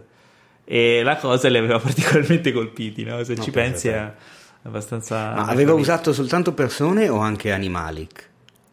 Allora, prossimo trailer, eh, dopo è Hidden Life, andatelo a vedere, è eh, un documentario molto interessante, ma che mi pone alcuni dubbi. Il documentario si intitola Unposted, in Mhm. italiano Unposted, perché è un film italiano, e parla della storia di Chiara Ferragni, che è anche produttrice del film, a quanto pare, forse. Non è proprio dichiaratissimo, ma pare Ah, che ok, sia no, no, no, non ho detto niente. Eh. Però sarà presentato a Venezia, Venezia 76. Esatto. Non in concorso? Non è in concorso a Non Venezia? è presentato. Capito Victor Laslo? Non è Perché? in concorso a Venezia? Cosa ha detto il buon Victor? Eh, il buon Victor ha scritto un post in settimana in cui insomma commentava la cosa che diceva che secondo lui però insomma film del genere in concorso a Venezia e lo ribadiva anche nei commenti il problema è che non è in concorso a Venezia Eh, vabbè, si è presentato. sbagliato, Victor, non Capito? è in concorso, prima di non incazzarti controlla eh, amore mio. Cioè, io so- ti voglio un sacco bene Mattia. Ma lui è così, lui è viscerale, parte. eh lo so parte, è giusto vero ma così, poi adesso buono. sta dimagrendo ha un sacco di energie bruciate altrove L'angolo dei cazzi di Victor. Ciao Esatto. Victor, ti inviteremo a tornare presto così potete parlare di esatto di tanto cazzate. occuperai anche meno spazio in studio Ma, ma, ma mica, ma, ma, io, non, ho parole. Comunque, se vuoi criticare qualcosa, parliamo di questo trailer, di questo documentario agiografico. su Eh. Nel senso, ora il documentario non l'abbiamo ancora visto, potrebbe essere bellissimo, però. Mh, a me quando vedo un documentario biografico su una persona, che secondo me la storia di Chiara Ferragni deve essere super interessante perché comunque è venuta dal niente, ha costruito un impero, un rapporto con Fedez, non lo so, di cose interessanti ce ne sono da, da raccontare, cioè anche come persona, come persona, personalità, personaggio e anche umanamente. Da quello che si vede nel trailer sembra invece più un uh, guardate, ho fatto tutto questo, Eh, non esatto, vedo lo è una, no? vedo propria, ho paura che sia una vera e propria agiografia Mm. eh, dove vengono sottolineate soltanto le, le meraviglie di quello che lei è riuscita a raggiungere. Eh, poi chiaramente ci sono i detrattori, gli famosi haters che dicono che non è vero che ha fatto tutto da sola, che all'inizio l'hanno aiutata, che c'aveva i genitori, l'ex fidanzato che gli ha dato una mano a iniziare. Va bene tutto, ma se qualcuno ti dà una mano ad iniziare e te sei un cretino, in dieci anni non metti su un impero che dà da lavorare a 25 Esatto. persone, eh, fattura milioni di euro al mese e viene invitato ad Harvard per delle lectio magistralis di economia. Cioè, c'è Ti danno, una mano, di più, ti eh. danno una mano ad iniziare, però poi tu le gambine le devi muovere da solo sì. e devi meritarti Sicuramente si è sbattuta e noi abbiamo solo il rispetto per questo. Dal punto di vista Eh, imprenditoriale non le si può dire assolutamente no. niente. Eh, È, un- è anche un simbolo d'eccellenza anche per l'Italia. Insomma. Dal punto di vista umano, vabbè, avrei qualcosina da dire, non condivido alcune- alcuni atteggiamenti, alcuni comportamenti, come quello di esporre il proprio figlio dal- ancora prima che nascesse, proprio dall'ecografia addirittura, tu Vabbè, lo ma lì è il suo figlio, ai social. vuole. Eh, ma non è giusto nei confronti del figlio. Però vabbè, io ho la mia idea, io non, non ho figli, però sono uno che non, non farebbe il book fotografico buttato su Facebook pubblicamente al proprio bambino, come fanno in tanti, ma sono scelte personali. Ma sono parliamo- cavoli loro, cavoli suoi, io non le condivido, credo di essere libero di poter dire che non condivido quell'aspetto. Poi Io lo film lo stesso. eh, forse lo vedrei, cioè, senso mi interessa la storia. Sono curioso di Spero vedere, che- di vedere com'è. spero ci sia sostanza. Mi ha fatto un po' storcere il naso la questione che dici tu. È comunque un personaggio che chiaramente è ancora in vita. È forse un pelino presto, cioè nel senso da un punto di vista diciamo Ah, eh, marketing è il momento perfetto perché adesso lei è assolutamente al top del top. Però è un pelino presto forse per dedicarle un documentario biografico. E poi mi ha fatto un po' effetto vedere l'intervista posata di Fedez in casa Ah, beh. che dice cioè mi dà No, ma infatti, una- cioè, non- non ne so. A me piacciono un po' quei documentari tipo quello su McAfee di cui avevamo parlato, Mhm. il gringo mi pare sia.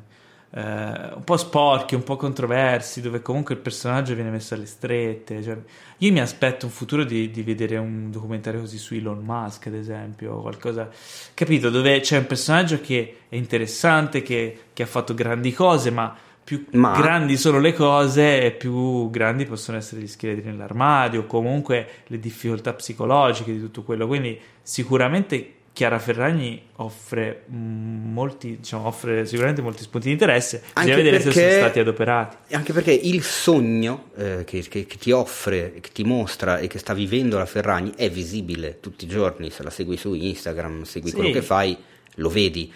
Io voglio vedere Il non visto. l'incubo, non il sogno. Perché il sogno è quello che comunque Ma pure, lei. eh, magari non c'è un incubo, però c'è No, un non era visto. un'iperbole, capito? Pablo, No, no, Paolo, chiaro, chiaramente. l'incubo sarebbe il top, però eh, Eh, il non visto. il non visto. Quello che fai se tu mi fai rivedere quello che già vedo su Anche Instagram perché tutti i ricordati come si intitola il documentario. Unposted. E Infatti, quindi io eh, è quello che vorrei sperare. vedere. Ma eh, magari c'è qualcosa, non lo so. Boh, Scopriremo. vediamo. Dal trailer non si vede. Quindi Mm. andate a vedere il trailer, ma sappiate che non c'è niente di unposted nel trailer. Però. E arriverà al cinema tre giorni a metà settembre. Solo Ok, tre giorni. Tre giorni. E poi credo che lo, lo- lo metterà su. non so. Boh, probabilmente Non sui so suoi se- profili da qualche parte. Ma no, sarà distribuito. La figurati. cosa che mi ha fatto sorridere Comunque è è un'occasione ghiotta. quando volevo vedere, quando è uscito il trailer, Mhm. dopo ho detto, ah cavolo è vero che è uscito, non l'ho ancora visto, era uscito tipo due o tre ore prima.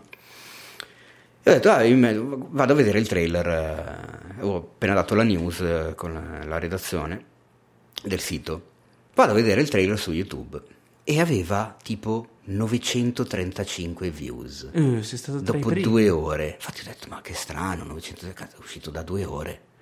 E allora mi è venuto un dubbio. Ho guardato la durata del trailer su YouTube ed era esattamente un minuto. E allora ho capito. Cioè? La durata di un minuto è la durata massima che supporta un post su un profilo Instagram. Sono andato sul profilo Instagram della Ferragni, che l'aveva postato esattamente eh, due ore prima, e quel minuto di trailer sul suo profilo aveva già 1.900.000 views. Eh, e chiaramente l'ha Le pubblicato- 924 erano su YouTube e non Eh. c'era andato nessuno su L'ha YouTube. pubblicato sul suo social di Cioè, di, massima di riferimento, però mi ha fatto ridere la- l'incredibile fan. sperequazione tra i due social. Ma parliamo di film seri, non che Ok. questo sia meno serio, però parliamo di film seri. Little Women, piccole Oh. donne, questo si chiamerà Piccole donne. Eh, questo- eh, beh, direi. No, beh, Scritto e diretto da Greta Gerwig, scritto tra virgolette, però sì. scri- vabbè, adattato, Adattato. per il cinema dall'opera eh, di, Di Louisa May Alcott. Alcott. Del 1868. Ah, sei Eh? preparato. No, mi sono segnato le note. Ah, ecco. Eh, è diretto da Greta Gerwig, già regista del ottimo, e fateci un favore, andatevelo a ripescare, Lady, Lady Bird. Bird. Ehm, è l'ottavo adattamento del libro. Non so se l'ottavo adattamento a film, quindi non include la serie serie animata. Ah, la serie giapponese, animata. era bellissima, sono cresciuto guardandola. Anche l'ultimo adattamento, quello con la Rider, non era malissimo. eh. Sì. Mm. Eh, vabbè, le star del film sono. Attenzione, eh, prepariamo la lista. Vai. Dill- quella dilla per ultima. Quale? La protagonista, diciamo, è dilla per La dilla tu ultima. perché non la so pronunciare. bene, allora la, dico dopo. Ah, c'è Emma Watson, buttata lì. È, è una de- sarà una delle sorelle. immagino. Sì, è una delle quattro Ok. sorelle. Emma Watson, ovvero Hermione. Hermione. Hermione Poi Watson. c'è Florence, Florence Pug. Pug, Pug, Pug, La, la biondina di me la protagonista di Midsommar, Ok, che è una delle mie più- nuove passioni. Più GH, quindi probabilmente più. Boh, Florence Pugh, un po' come Disney Pugh, insomma.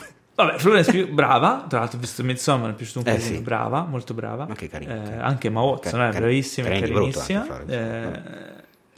Eh, Eliza Scanlen, Sì? che Ok. hai detto di aver già visto in... Eh, non so se era lei. Era lei? no? Hai detto tu prima? Ah, sì, eh, Eh, in, ehm, Ah, sei già in, eh, no, no, in. Sharp Objects. Oh, Sharp bravissimo. Objects, Sharp Objects.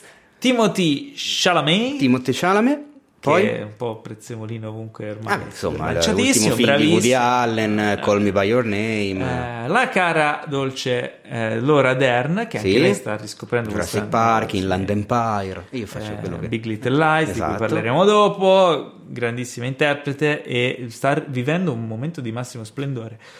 E eh, buttata lì così tra le righe Meryl Streep, Che ha già la nomination agli Oscar come miglior attrice non protagonista. Sicuramente per tre È uscito il trailer, Già- le hanno già dato la nomination. poi Norton, non Edward ma James, James, e eh, Louis Garrel, Louis Garrel, eh, che, che- che- chi- insomma, se non lo conoscete Garrel? è un, no, un attore francese abbastanza ultra famoso in Francia. Ah, ok. Potreste averlo visto e ricordarvelo perché è uno dei tre di The Dreamers di Bertolucci. Oltre a Ah, Pitt e la Green, il l'altro. terzo è lui. Ah, ok, non l'avevo riconosciuto. Poi abbiamo il carissimo, amatissimo, straordinario Bob Odenkirk, che Ah. ricordiamo per Better Call Saul, per chi interpreta Saul, Certo. eh, e Chris Cooper, che è un mitico Chris Cooper. insomma. Chris Cooper, diciamo, il, il papà militare American cattivo Beauty. di American Beauty. Sì, vabbè, poi grande E non caratterista. solo, sì. Eh, e la protagonista assoluta che tu pronunci perché a me non mi riesce, tu dici che l'hai sentito dire a lei, io non sono sicuro, eh. Saoirse Ronan. Io avrei, Ah. detto, io avrei detto Saoirse Ronan. Saoirse Ronan, invece è Saoirse Ronan. Saoirse Ronan. E devi ric- e- un metodo per ricordarselo è ricordarsi Sir come il titolo di baronetto eh, Ah. in Gran Bretagna e la rima con inertia. Perché, lei, Perché? Perché l'ha spiegato lei così. Saoirse. Saoirse. Ok, Saoirse Ronan, tra l'altro bravissima.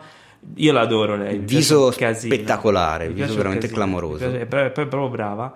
Che tra l'altro ehm, ha fatto anche. Ha fatto anche, ha fatto anche. Lady Bird.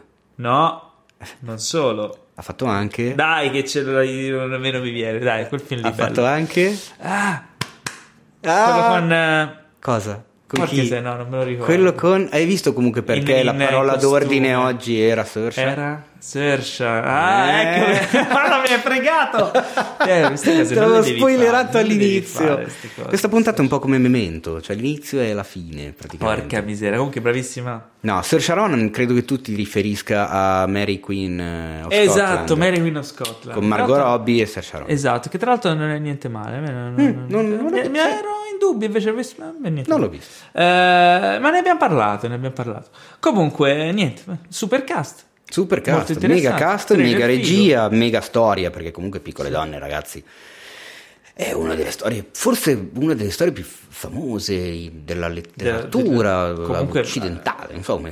Sull'universo definirlo. femminile, insomma. Sì, cioè comunque è una, è una storia in cui incappi, cioè se non vivi in una caverna, prima o poi piccole, piccole donne ci inciampi per forza. Ma la domanda rimane sempre quella: ottavo adattamento, c'era bisogno?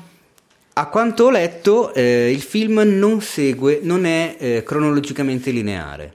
Il Vabbè, montaggio. Quindi è comunque una sorta di approccio diverso. Tu te lo ricordi? Te ricordi la storia bene? Mm, Bene, bene, no, mi ricordo qualche passaggio, mi ricordo che Joe è un personaggio che comunque da ragazzetto, quando le- già, già soltanto il libro eh, ero totalmente innamorato.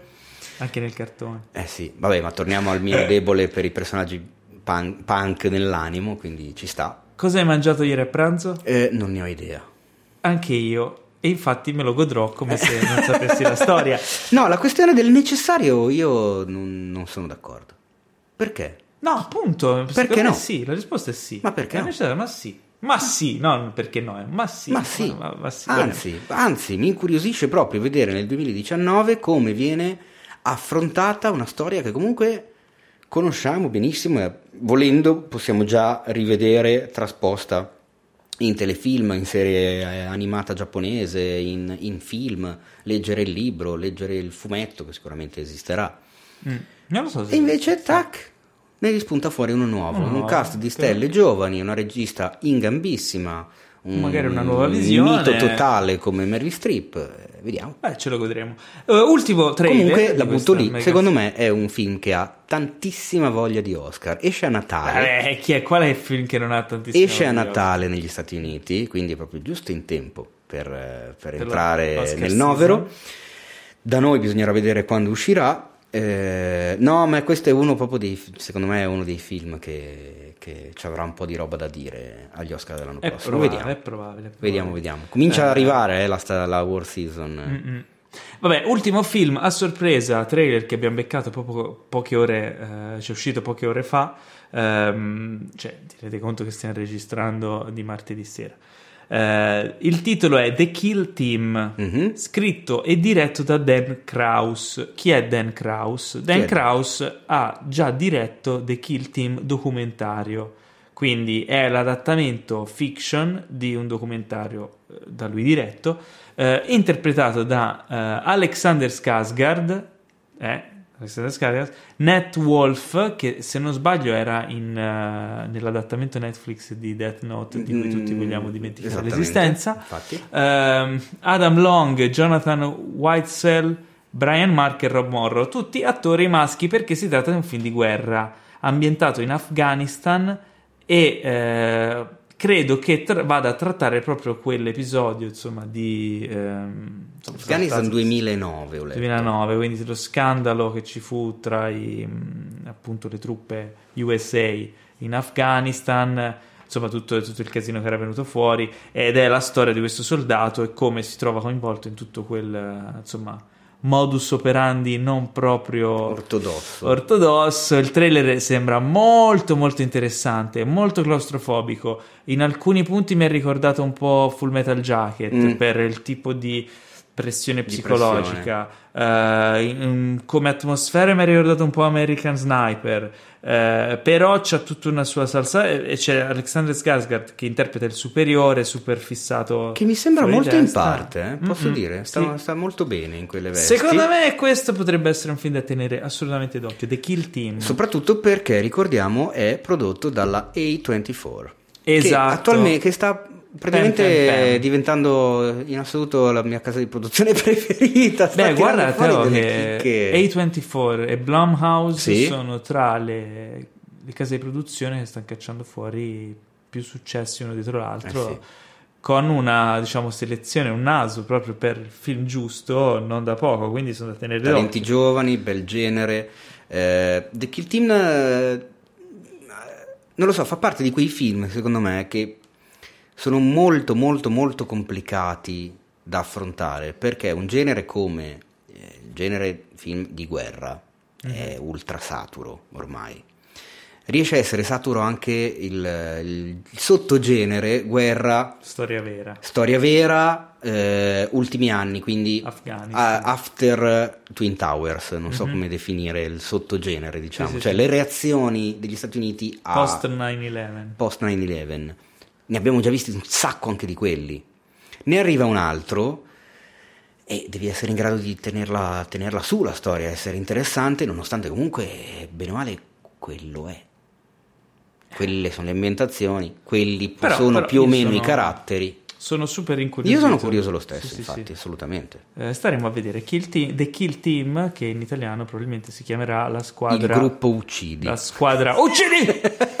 vabbè, vabbè, vabbè. Ah, c'era un argomento di cui volevo parlare, però siamo andati un po' lunghi e vogliamo fare, eh, diciamo, anche eh, dare spazio alle recensioni. Ma probabilmente ne parleremo nella prossima puntata. Ma vi voglio già accennare di cosa si tratta. Fai, fai un, un Faccio teaser. un teaser. Per la prossima puntata parleremo dell'acquisto o noleggio di un film in digitale. Quanti di voi hanno visto eh, sulle varie piattaforme che esistono, tra cui eh, addirittura YouTube, puoi acquistare, o ci sono Chili, ce ne sono tante, eh, iTunes, Apple, Infinity, puoi acquistare o noleggiare un film e eh, alcuni magari l'hanno fatto, alcuni non l'hanno mai fatto, alcuni si sono chiesti perché devo farlo, quando c'è poi lo streaming, cosa vuol dire, cosa non vuol dire. Eh, vorrei approfondire questo argomento, quindi parlare di acquisto o noleggio di un film in digital, come, dove, quando e soprattutto Perché? Perché? Quindi ne parleremo nella prossima puntata perché è un argomento da approfondire, visto che i tempi cambiano, i Blu-ray probabilmente non esisteranno per sempre. Eh, ma che e- palle. Eh, lo so, Teo, però... le- No, ma mi sono appena liberato di mondo si 200, evolve. no, forse anche di più di VHS che ho traslocato, ne ho tenute solo una decina. Però, originali. ad esempio, il film di cui parliamo Sono adesso... strapieno di DVD. Ho cominciato a riempirmi di Blu-ray. Ma mi dici che pure il Blu-ray non è. Ma dai, ma lasciarmelo un, rap- un Ma dimmi fisico. se il film di cui Stavo parliamo dicendo un adesso- rapporto fisico, cioè tu Rapporto pensa a fisico. quanto tengo visceralmente al cinema Prova per, lei. per un lapsus Il simile. buchino del Blu-ray non è così grosso. Allora, parliamo di un film che si chiama I Am Mother, che abbiamo Mhm. visto entrambi. Come l'hai visto? Si vedeva bene? Si vede in che senso? Si vedeva bene il film? La qualità era buona? Sì. Sì, Per- per- ma non avevi il che- Blu-ray, era tu- perché è su Netflix. Eh. Quindi non c'è Ah, bisogno del ok, formato non riuscivo a capire dove Eh, stessi no, non c'è arrivando. bisogno del formato fisico per No, però non c'era il commento del regista, non c'erano gli extra e non c'erano nella collezione. Ma questa E mi ero cosa- anche dimenticato di averlo visto. Quando tu l'hai messo in scaletta io ho letto, Paolo recensisce I Am Mother, ho detto, "Ah, l'ho visto anch'io I Am Mother. Se invece l'avessi Sembra visto... Celentano. Sì. Perché no? Beh, a casa non hanno visto il sopracciglio. Ehi, l'ho visto anch'io, I Am Mother. Eh, perché non avendo il supporto fisico è una cosa che secondo me passa, passa via più facilmente. Vabbè, film l'hai visto, hai visto, l'ho visto pure io. No, ma allora, come un film al cinema ti ricordi di tu te lo visto al sei, cinema te lo ricordi sei- meglio? Tu te lo sei dimenticato perché il film è uscito a giugno. Eh, Eh, era, pensa, un film, però. era un Beh, film sta a che giugno, io- non nel 98. era un film di cui avevo sentito parlare, avevo visto il trailer, Mm? Poi me ne ero dimenticato perché c'è sta cosa che i trailer ora con Netflix, Netflix spara i trailer molto a ridosso dell'uscita, che ci sta, però non sono ancora abituato, quindi vedo il trailer, ah che figo questo, poi aspetto un po' Me di lo tempo. dovrò ricordare. Me ne no, dimentico, il film è già uscito, poi io scorro Netflix e vedo I Am Mother, ma questo era il film di cui avevo visto il trailer Sì, che, sì, sì, che avevo detto lo devo vedere assolutamente perché parla di robot Sei e forte. sembra che ci siano sentimenti umani tra un robot e un essere Oh, umano. Che storia nuova. Questa, no, lascia stare Teo, questo tu non capisci, ma i sentimenti umani di un robot che acquista coscienza di se stesso e si umanizza e Mhm. viene magari non compreso dall'essere umano che lo reputa soltanto un oggetto, è uno degli argomenti che più mi commuove della Ma cinematografia. è, ma è affascinantissimo. Mi viene Io proprio- Ex Machina negli ultimi anni che tratta l'argomento. Mm, sì, ma più tipo l'uomo bicentenario. Mm. Guarda, cioè io vado fuori di testa, piango Eh, tantissimo. beh, banalmente Blade Runner, giusto per. Blade Runner sì, però non, non arriva a livello da... Però, insomma, vabbè, comunque l'argomento dell'affezione umano-robot, eccetera, mi interessa molto, mi piace, mi coinvolge. Quindi ero curioso di vedere questo film. L'ho visto. Eh, è un film che secondo me ha molti aspetti interessanti e positivi e ben fatti Sono d'accordo. E ha anche diverse pecche. Eh, però tutto sommato sono contento di averlo visto, cioè mi ha Mm. lasciato un, eh, un buon sapore in bocca nonostante il finale non mi abbia fatto impazzire. Eh, brevemente tratta della storia di... Vabbè, c'è un, un posto Non indefinito, spoilerare. non spoilerò, però nel film c'è questo posto indefinito dove un robot umanoide vagamente Vaga- umanoide, ecco, umanoide che molto vagamente c'ha una testa, due umanoide. braccia e due gambe, non ha la faccia, però è un, ro- un robot. Tra l'altro lo sai che quel robot lì, se vedete anche il trailer vedete che è figo, non è CGI, eh, è un costume. Lo sapevi Teo? Come un costume? È un costume quel robot lì. Ho visto anche il video in cui costruiscono il costume e lo mettono addosso al tizio. Ma dai. Infatti, que- questa- io sapevo di questa cosa e me lo sono goduto forse di più perché il tizio lo recita benissimo nei panni de- del robot. La voce del robot è di, di un'attrice. Ehm, nel film, la protagonista è questa ragazzina che viene allevata dal robot. In pratica, eh, questo robot si occupa di ripopolare la razza umana dopo un evento di estinzione. Quindi, evento di estinzione si attiva questa facility, prende un embrione, lo fa diventare un essere umano e, e così via cerca di ripopolare la razza umana. Questo è lo scopo di questo robot. Quindi è, è la madre di questa ragazzina. Eh, finché non entrano in gioco una serie di vicissitudini Che non staremo a indagare perché non staremo a spiegare perché ovviamente sarebbe uno spoiler, però diciamo che la vita di questa ragazzina eh, con la sua madre robot a un certo punto viene sconvolta, co- sconvolta diciamo, insomma, incasinata. Eh, possiamo dire che c'è un personaggio interpretato da- dalla bravissima La bravissima Sir Sharona. No, no, no, che Sir Sharona? Dai, Dai, da chi? Non mi viene neanche a me, aspetta. C'è Ah, voto di oddio, memoria, Million. Dollar Baby, dai. No, al, è Hilary Swank. Hilary Swank. Eh, Perché c'è sta cosa che Hilary Swank non mi sta... Eppure la adoro, è bravissima. Vabbè, Hilary Swank è nel film, l'attrice protagonista, la ragazzina, è bravissima. Secondo È me molto è in bravissima. gamba, sì. Perché comunque regge un film quasi tutto da sola. Eh, il design del robot e dell'ambientazione Ma anche, sì, anche esatto. è anche molto del- figo Sì. Eh, Non lo so, io ci ho trovato molte più pecche che lati positivi. Eh, innanzitutto la, la parte di film che hai raccontato tu, mhm. che a ben guardare poteva essere una parte molto interessante.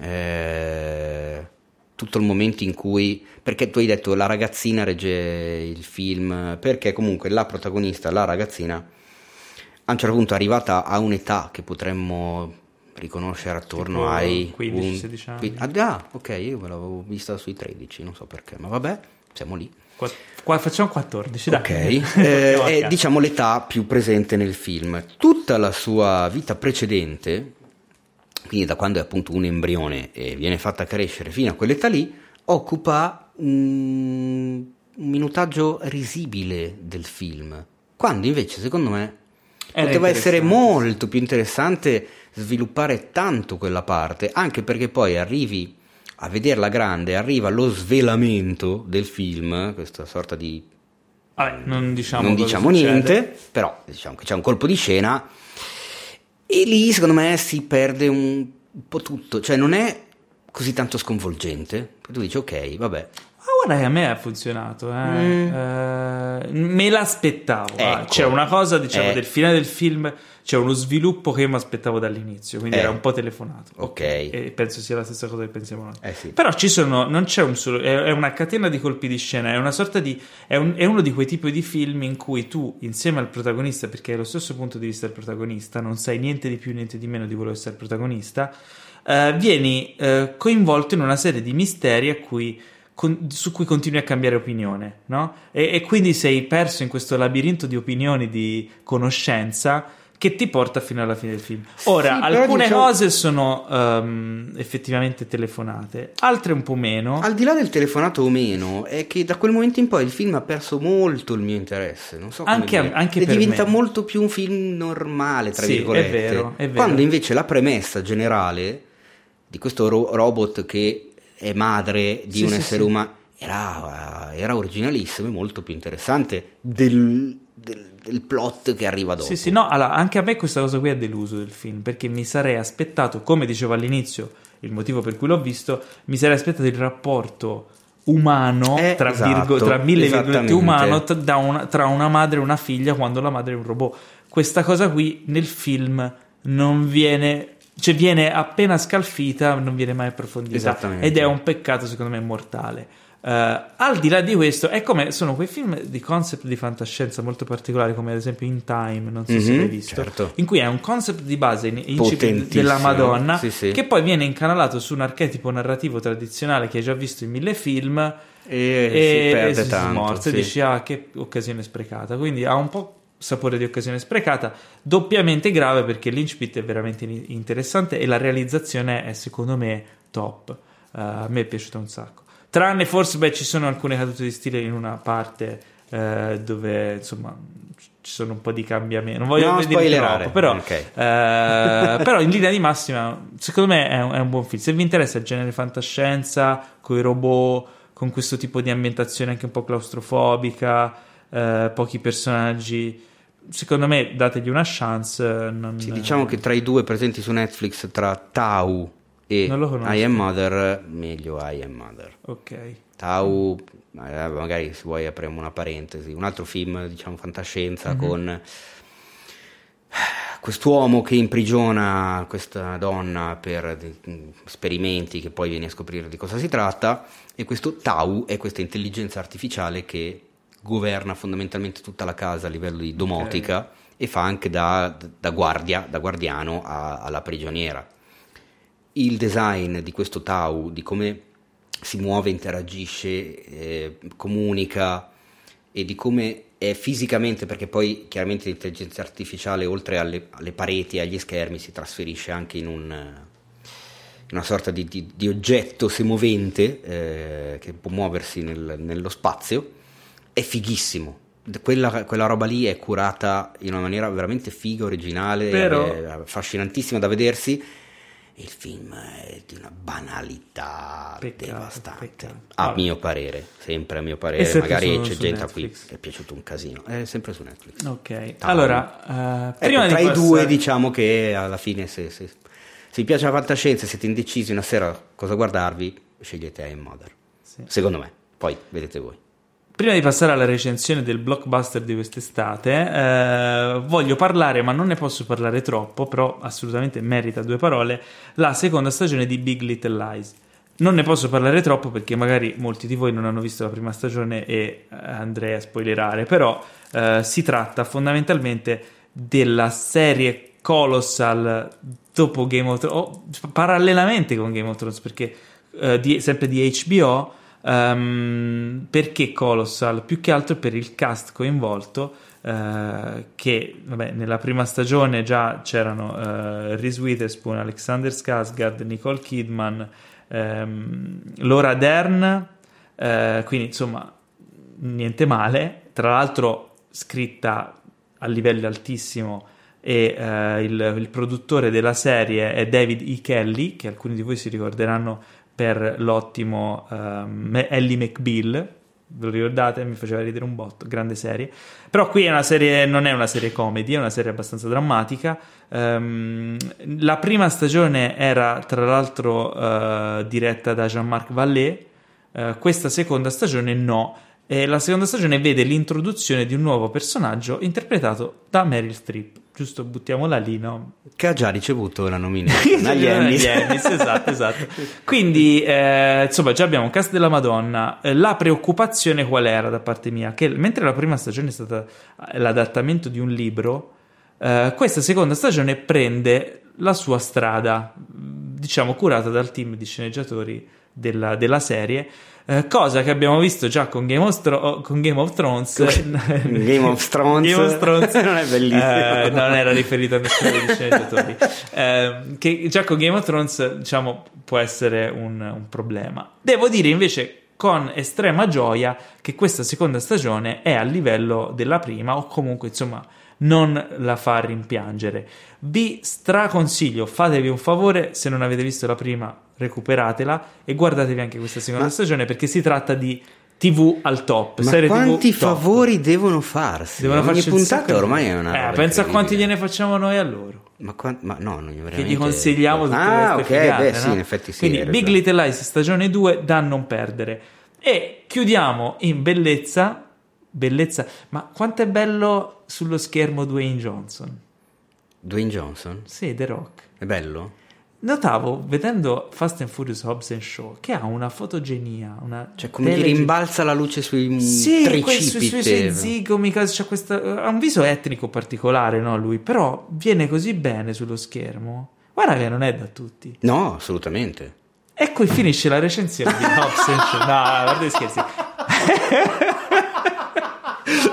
Hobbs and Shaw, il Sarebbe primo, fantastico. primo No, spin-off. così, è Eh, No, no, no, voglio parlare due, due cose proprio al volo. Bam, bam, bam. Allora, perché ci, ci sono due tipi di persone nel mondo, quelli a cui piace Fast and Furious e quelli che non hanno ancora capito che gli piace Fast and Furious. Ma attenzione, che frase pericolosissima. Eh, è vero, è vero, è pericolosa, però allora, Fast and Furious è divertimento sullo schermo, cacciarone e esplosivo. Non tutti i film sono riuscitissimi, però tutti i film hanno dei momenti memorabili. Questo è il primo spin-off della serie, eh, Hobbs and Shaw, che appunto eh, volge intorno ai personaggi di rispettivamente Dwayne Johnson, detto anche The Rock, e Jason Statham. Eh, fa della cafonaggine e eh, il suo marchio di fabbrica, ma introduce anche molto più humor. Il cattivo di questo film è l'amatissimo Idris Elba, che io adoro, eh, e che fa questo personaggio ancora più sopra le righe, che è quasi un supereroe modificato con nanomacchine, eccetera, eh, mezzo cyborg, che si, il personaggio si chiama Brixton Law. E sì, lascio stare. Già il nome è tutto un programma. E, mm, e niente, fondamentalmente sono scene action, mazzate e battute. Eh, tra i personaggi ci sono anche eh, Ryan Reynolds, Così Ryan. Reynolds. Sì, a sorpresa. Eh no, non dovevi spoilerare. No, ma all'inizio. Io non lo sapevo. Ryan Reynolds è così all'inizio, è un cameo. Cavolo, volevo così tanto andare a vedere questo film che adesso me l'hai rovinato mi sa che non no? lo vedrò. Eh, Ah, c'è un altro cameo che io sono rimasto No, no, a bocca aperta, ma Non dico, chi è. ma fa un sacco ridere. Chi è? Chi è? Dimmelo in un orecchio. Eh, dopo te lo dico. Dai, te dimmelo lo in un orecchio. No, no, a bassa voce, così non lo sentono. No, non so se te lo posso Ah, dire. Eh? Che, che- chi? Kevin Hart. Oddio, il mio Sandro Bullock. No, ma come te? No, No, non lo sopporto, Se Kevin non lo sopporto, ma non è un cameo so- piccolo, è un cameo piccolo, puoi guardare male. so. Comunque Poi, il cioè, film per fa- forza piccolo. Allora- non può essere un cameo grande È Kevin vero, Hart. è eh. vero. Poi pure tu dovresti avere un'affinità, sei un po' il Kevin Hart. No, perché con lui posso fare, posso bullizzarlo perché è più piccolo di me. Bullocchizzarlo.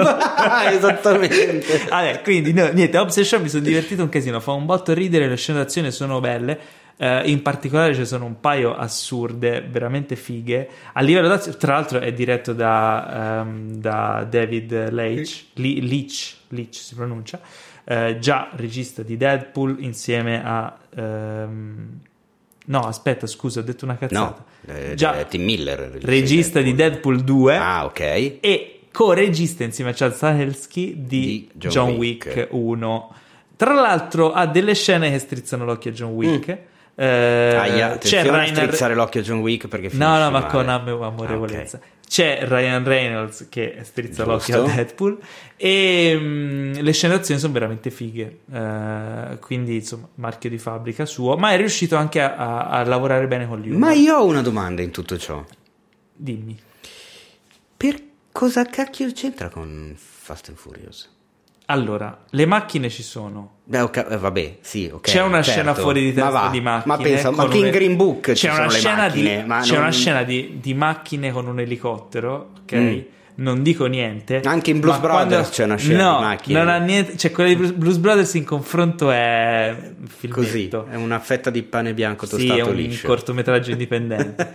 Eh, quando vedete macchine e un elicottero, c'è, aspettatevi il peggio, cioè, o il meglio, secondo me. Comunque vedi, qua si, eh, come si dice, Ci sono un po' meno macchine si rispetto sottolinea a una volta di più il, il mio teorema dell'elicottero. Io voglio andare a fondo di questa cosa. Se il teorema dell'elicottero Ok. dice questo, se in un film di Hollywood vedi un elicottero, Ah. al 99% quel film è un blockbuster scassone esagerato. Mm. E da qui a meno che non sia un film di guerra. Ah, mi- è chiaro, quella, quella è, come si dice, Ok, la, la postilla. la postilla. Vabbè. C'è anche poi la, diciamo, l- l- il rovescio del teorema che dice che in nessun film hollywoodiano non scassone e non blockbuster vedrai mai un elicottero. Mm. Facci caso e porco cane, Allora, assolutamente scriveteci, così. scriveteci se trovate il film che smentisce Il questa- teorema dell'elicottero. Il teorema dell'elicottero. Allora, eh, Fast Eh. and Furious, Hobbs and Shaw, promosso. Però, eh? Promosso. Però ti è venuto C'è la male. mare approved. Però non l'hai detto bene promossa prima Fast volta. and Furious, Hobbs and Shaw, promosso! Ah, ok, eh, perché eri un po' così, Da- un po' date e staccate il cervello. Mm. Ah, devo dire la verità. Aspetta, tu dicevi perché Fast and Furious? Eh, infatti. Un po' meno macchine, Mm, È un po' più furious. un po' più comedy Ah. eh, e spacconate. Cioè un Vabbè, po' meno spacconate. fast, ma un po' più furious.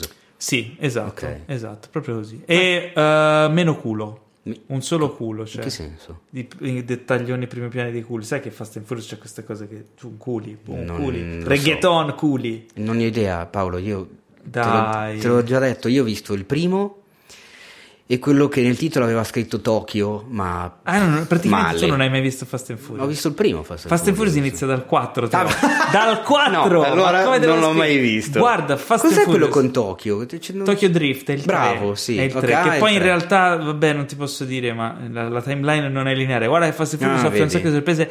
Ah, fatti un favore, Teo. Guarda... No, no. No, fa- fa- fidati, Ma- guardi, hai guardato robe di peggio, specialmente se hai guardato Eh, ho capito, Tao, perché devo, perché devo continuare? Fidati, guarda Fast and Furious solo parti originali, che è il 4. Guarda solo i primi 10 minuti. A quel punto decidi se continuare o no.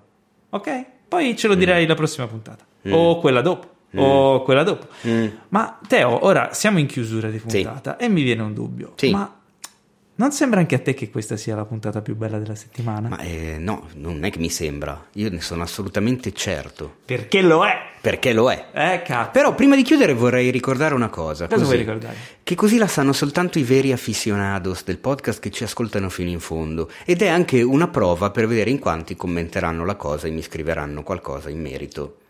Perché vuol dire che avranno ascoltato fino in fondo. Dimmi un po'. Perché ragazzi, non prendete impegni per venerdì 20 settembre 2019.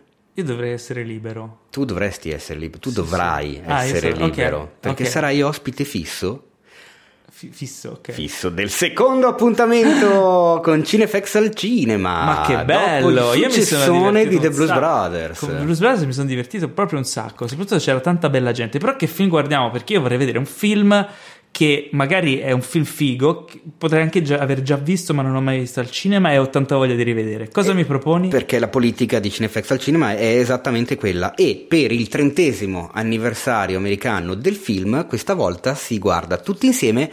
Harry, ti presento Sally. Ma va, dai, ma che dici? Mi E stai prendendo in giro? Mega cult Ma no, ma lo dici solo perché commedia l'ho detto romantica. prima. Ma è chiaro. Cioè, lo- io lo sapevo prima e... Ma che davvero? Eh certo.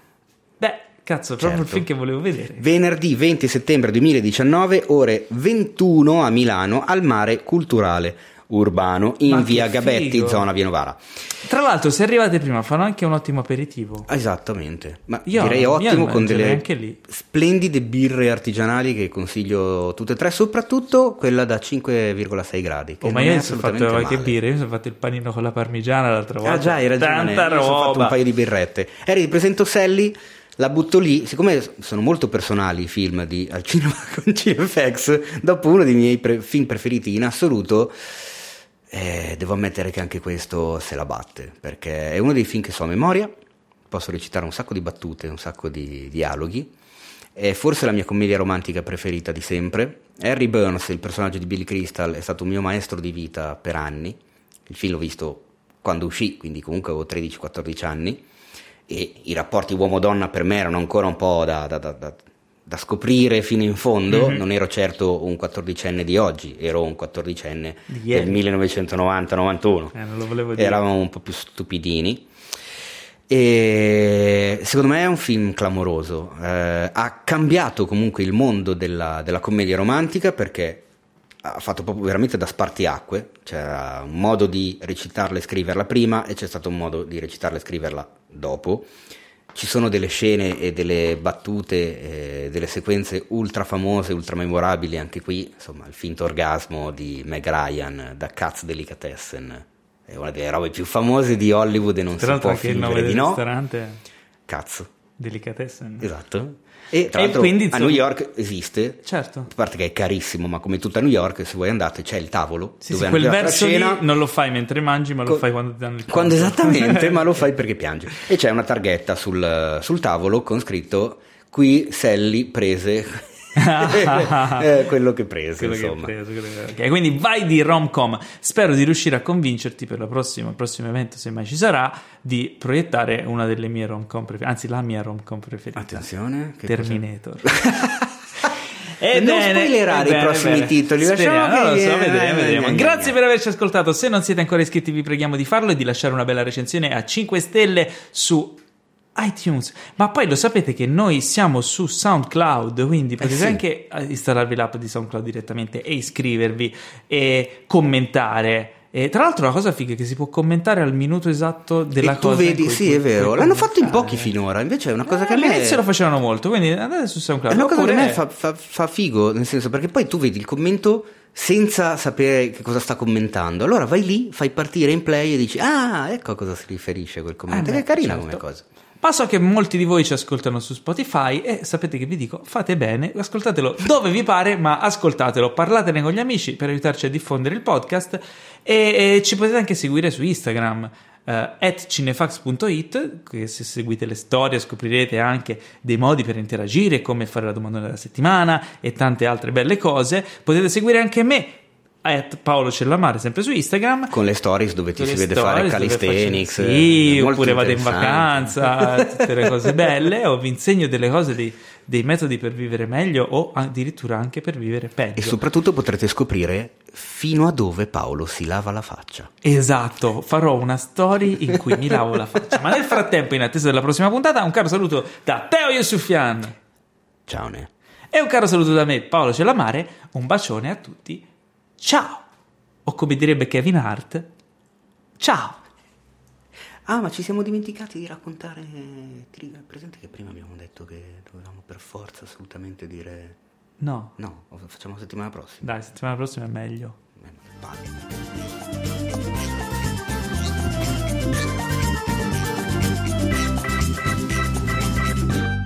Questo podcast è stato presentato da The Best Blend.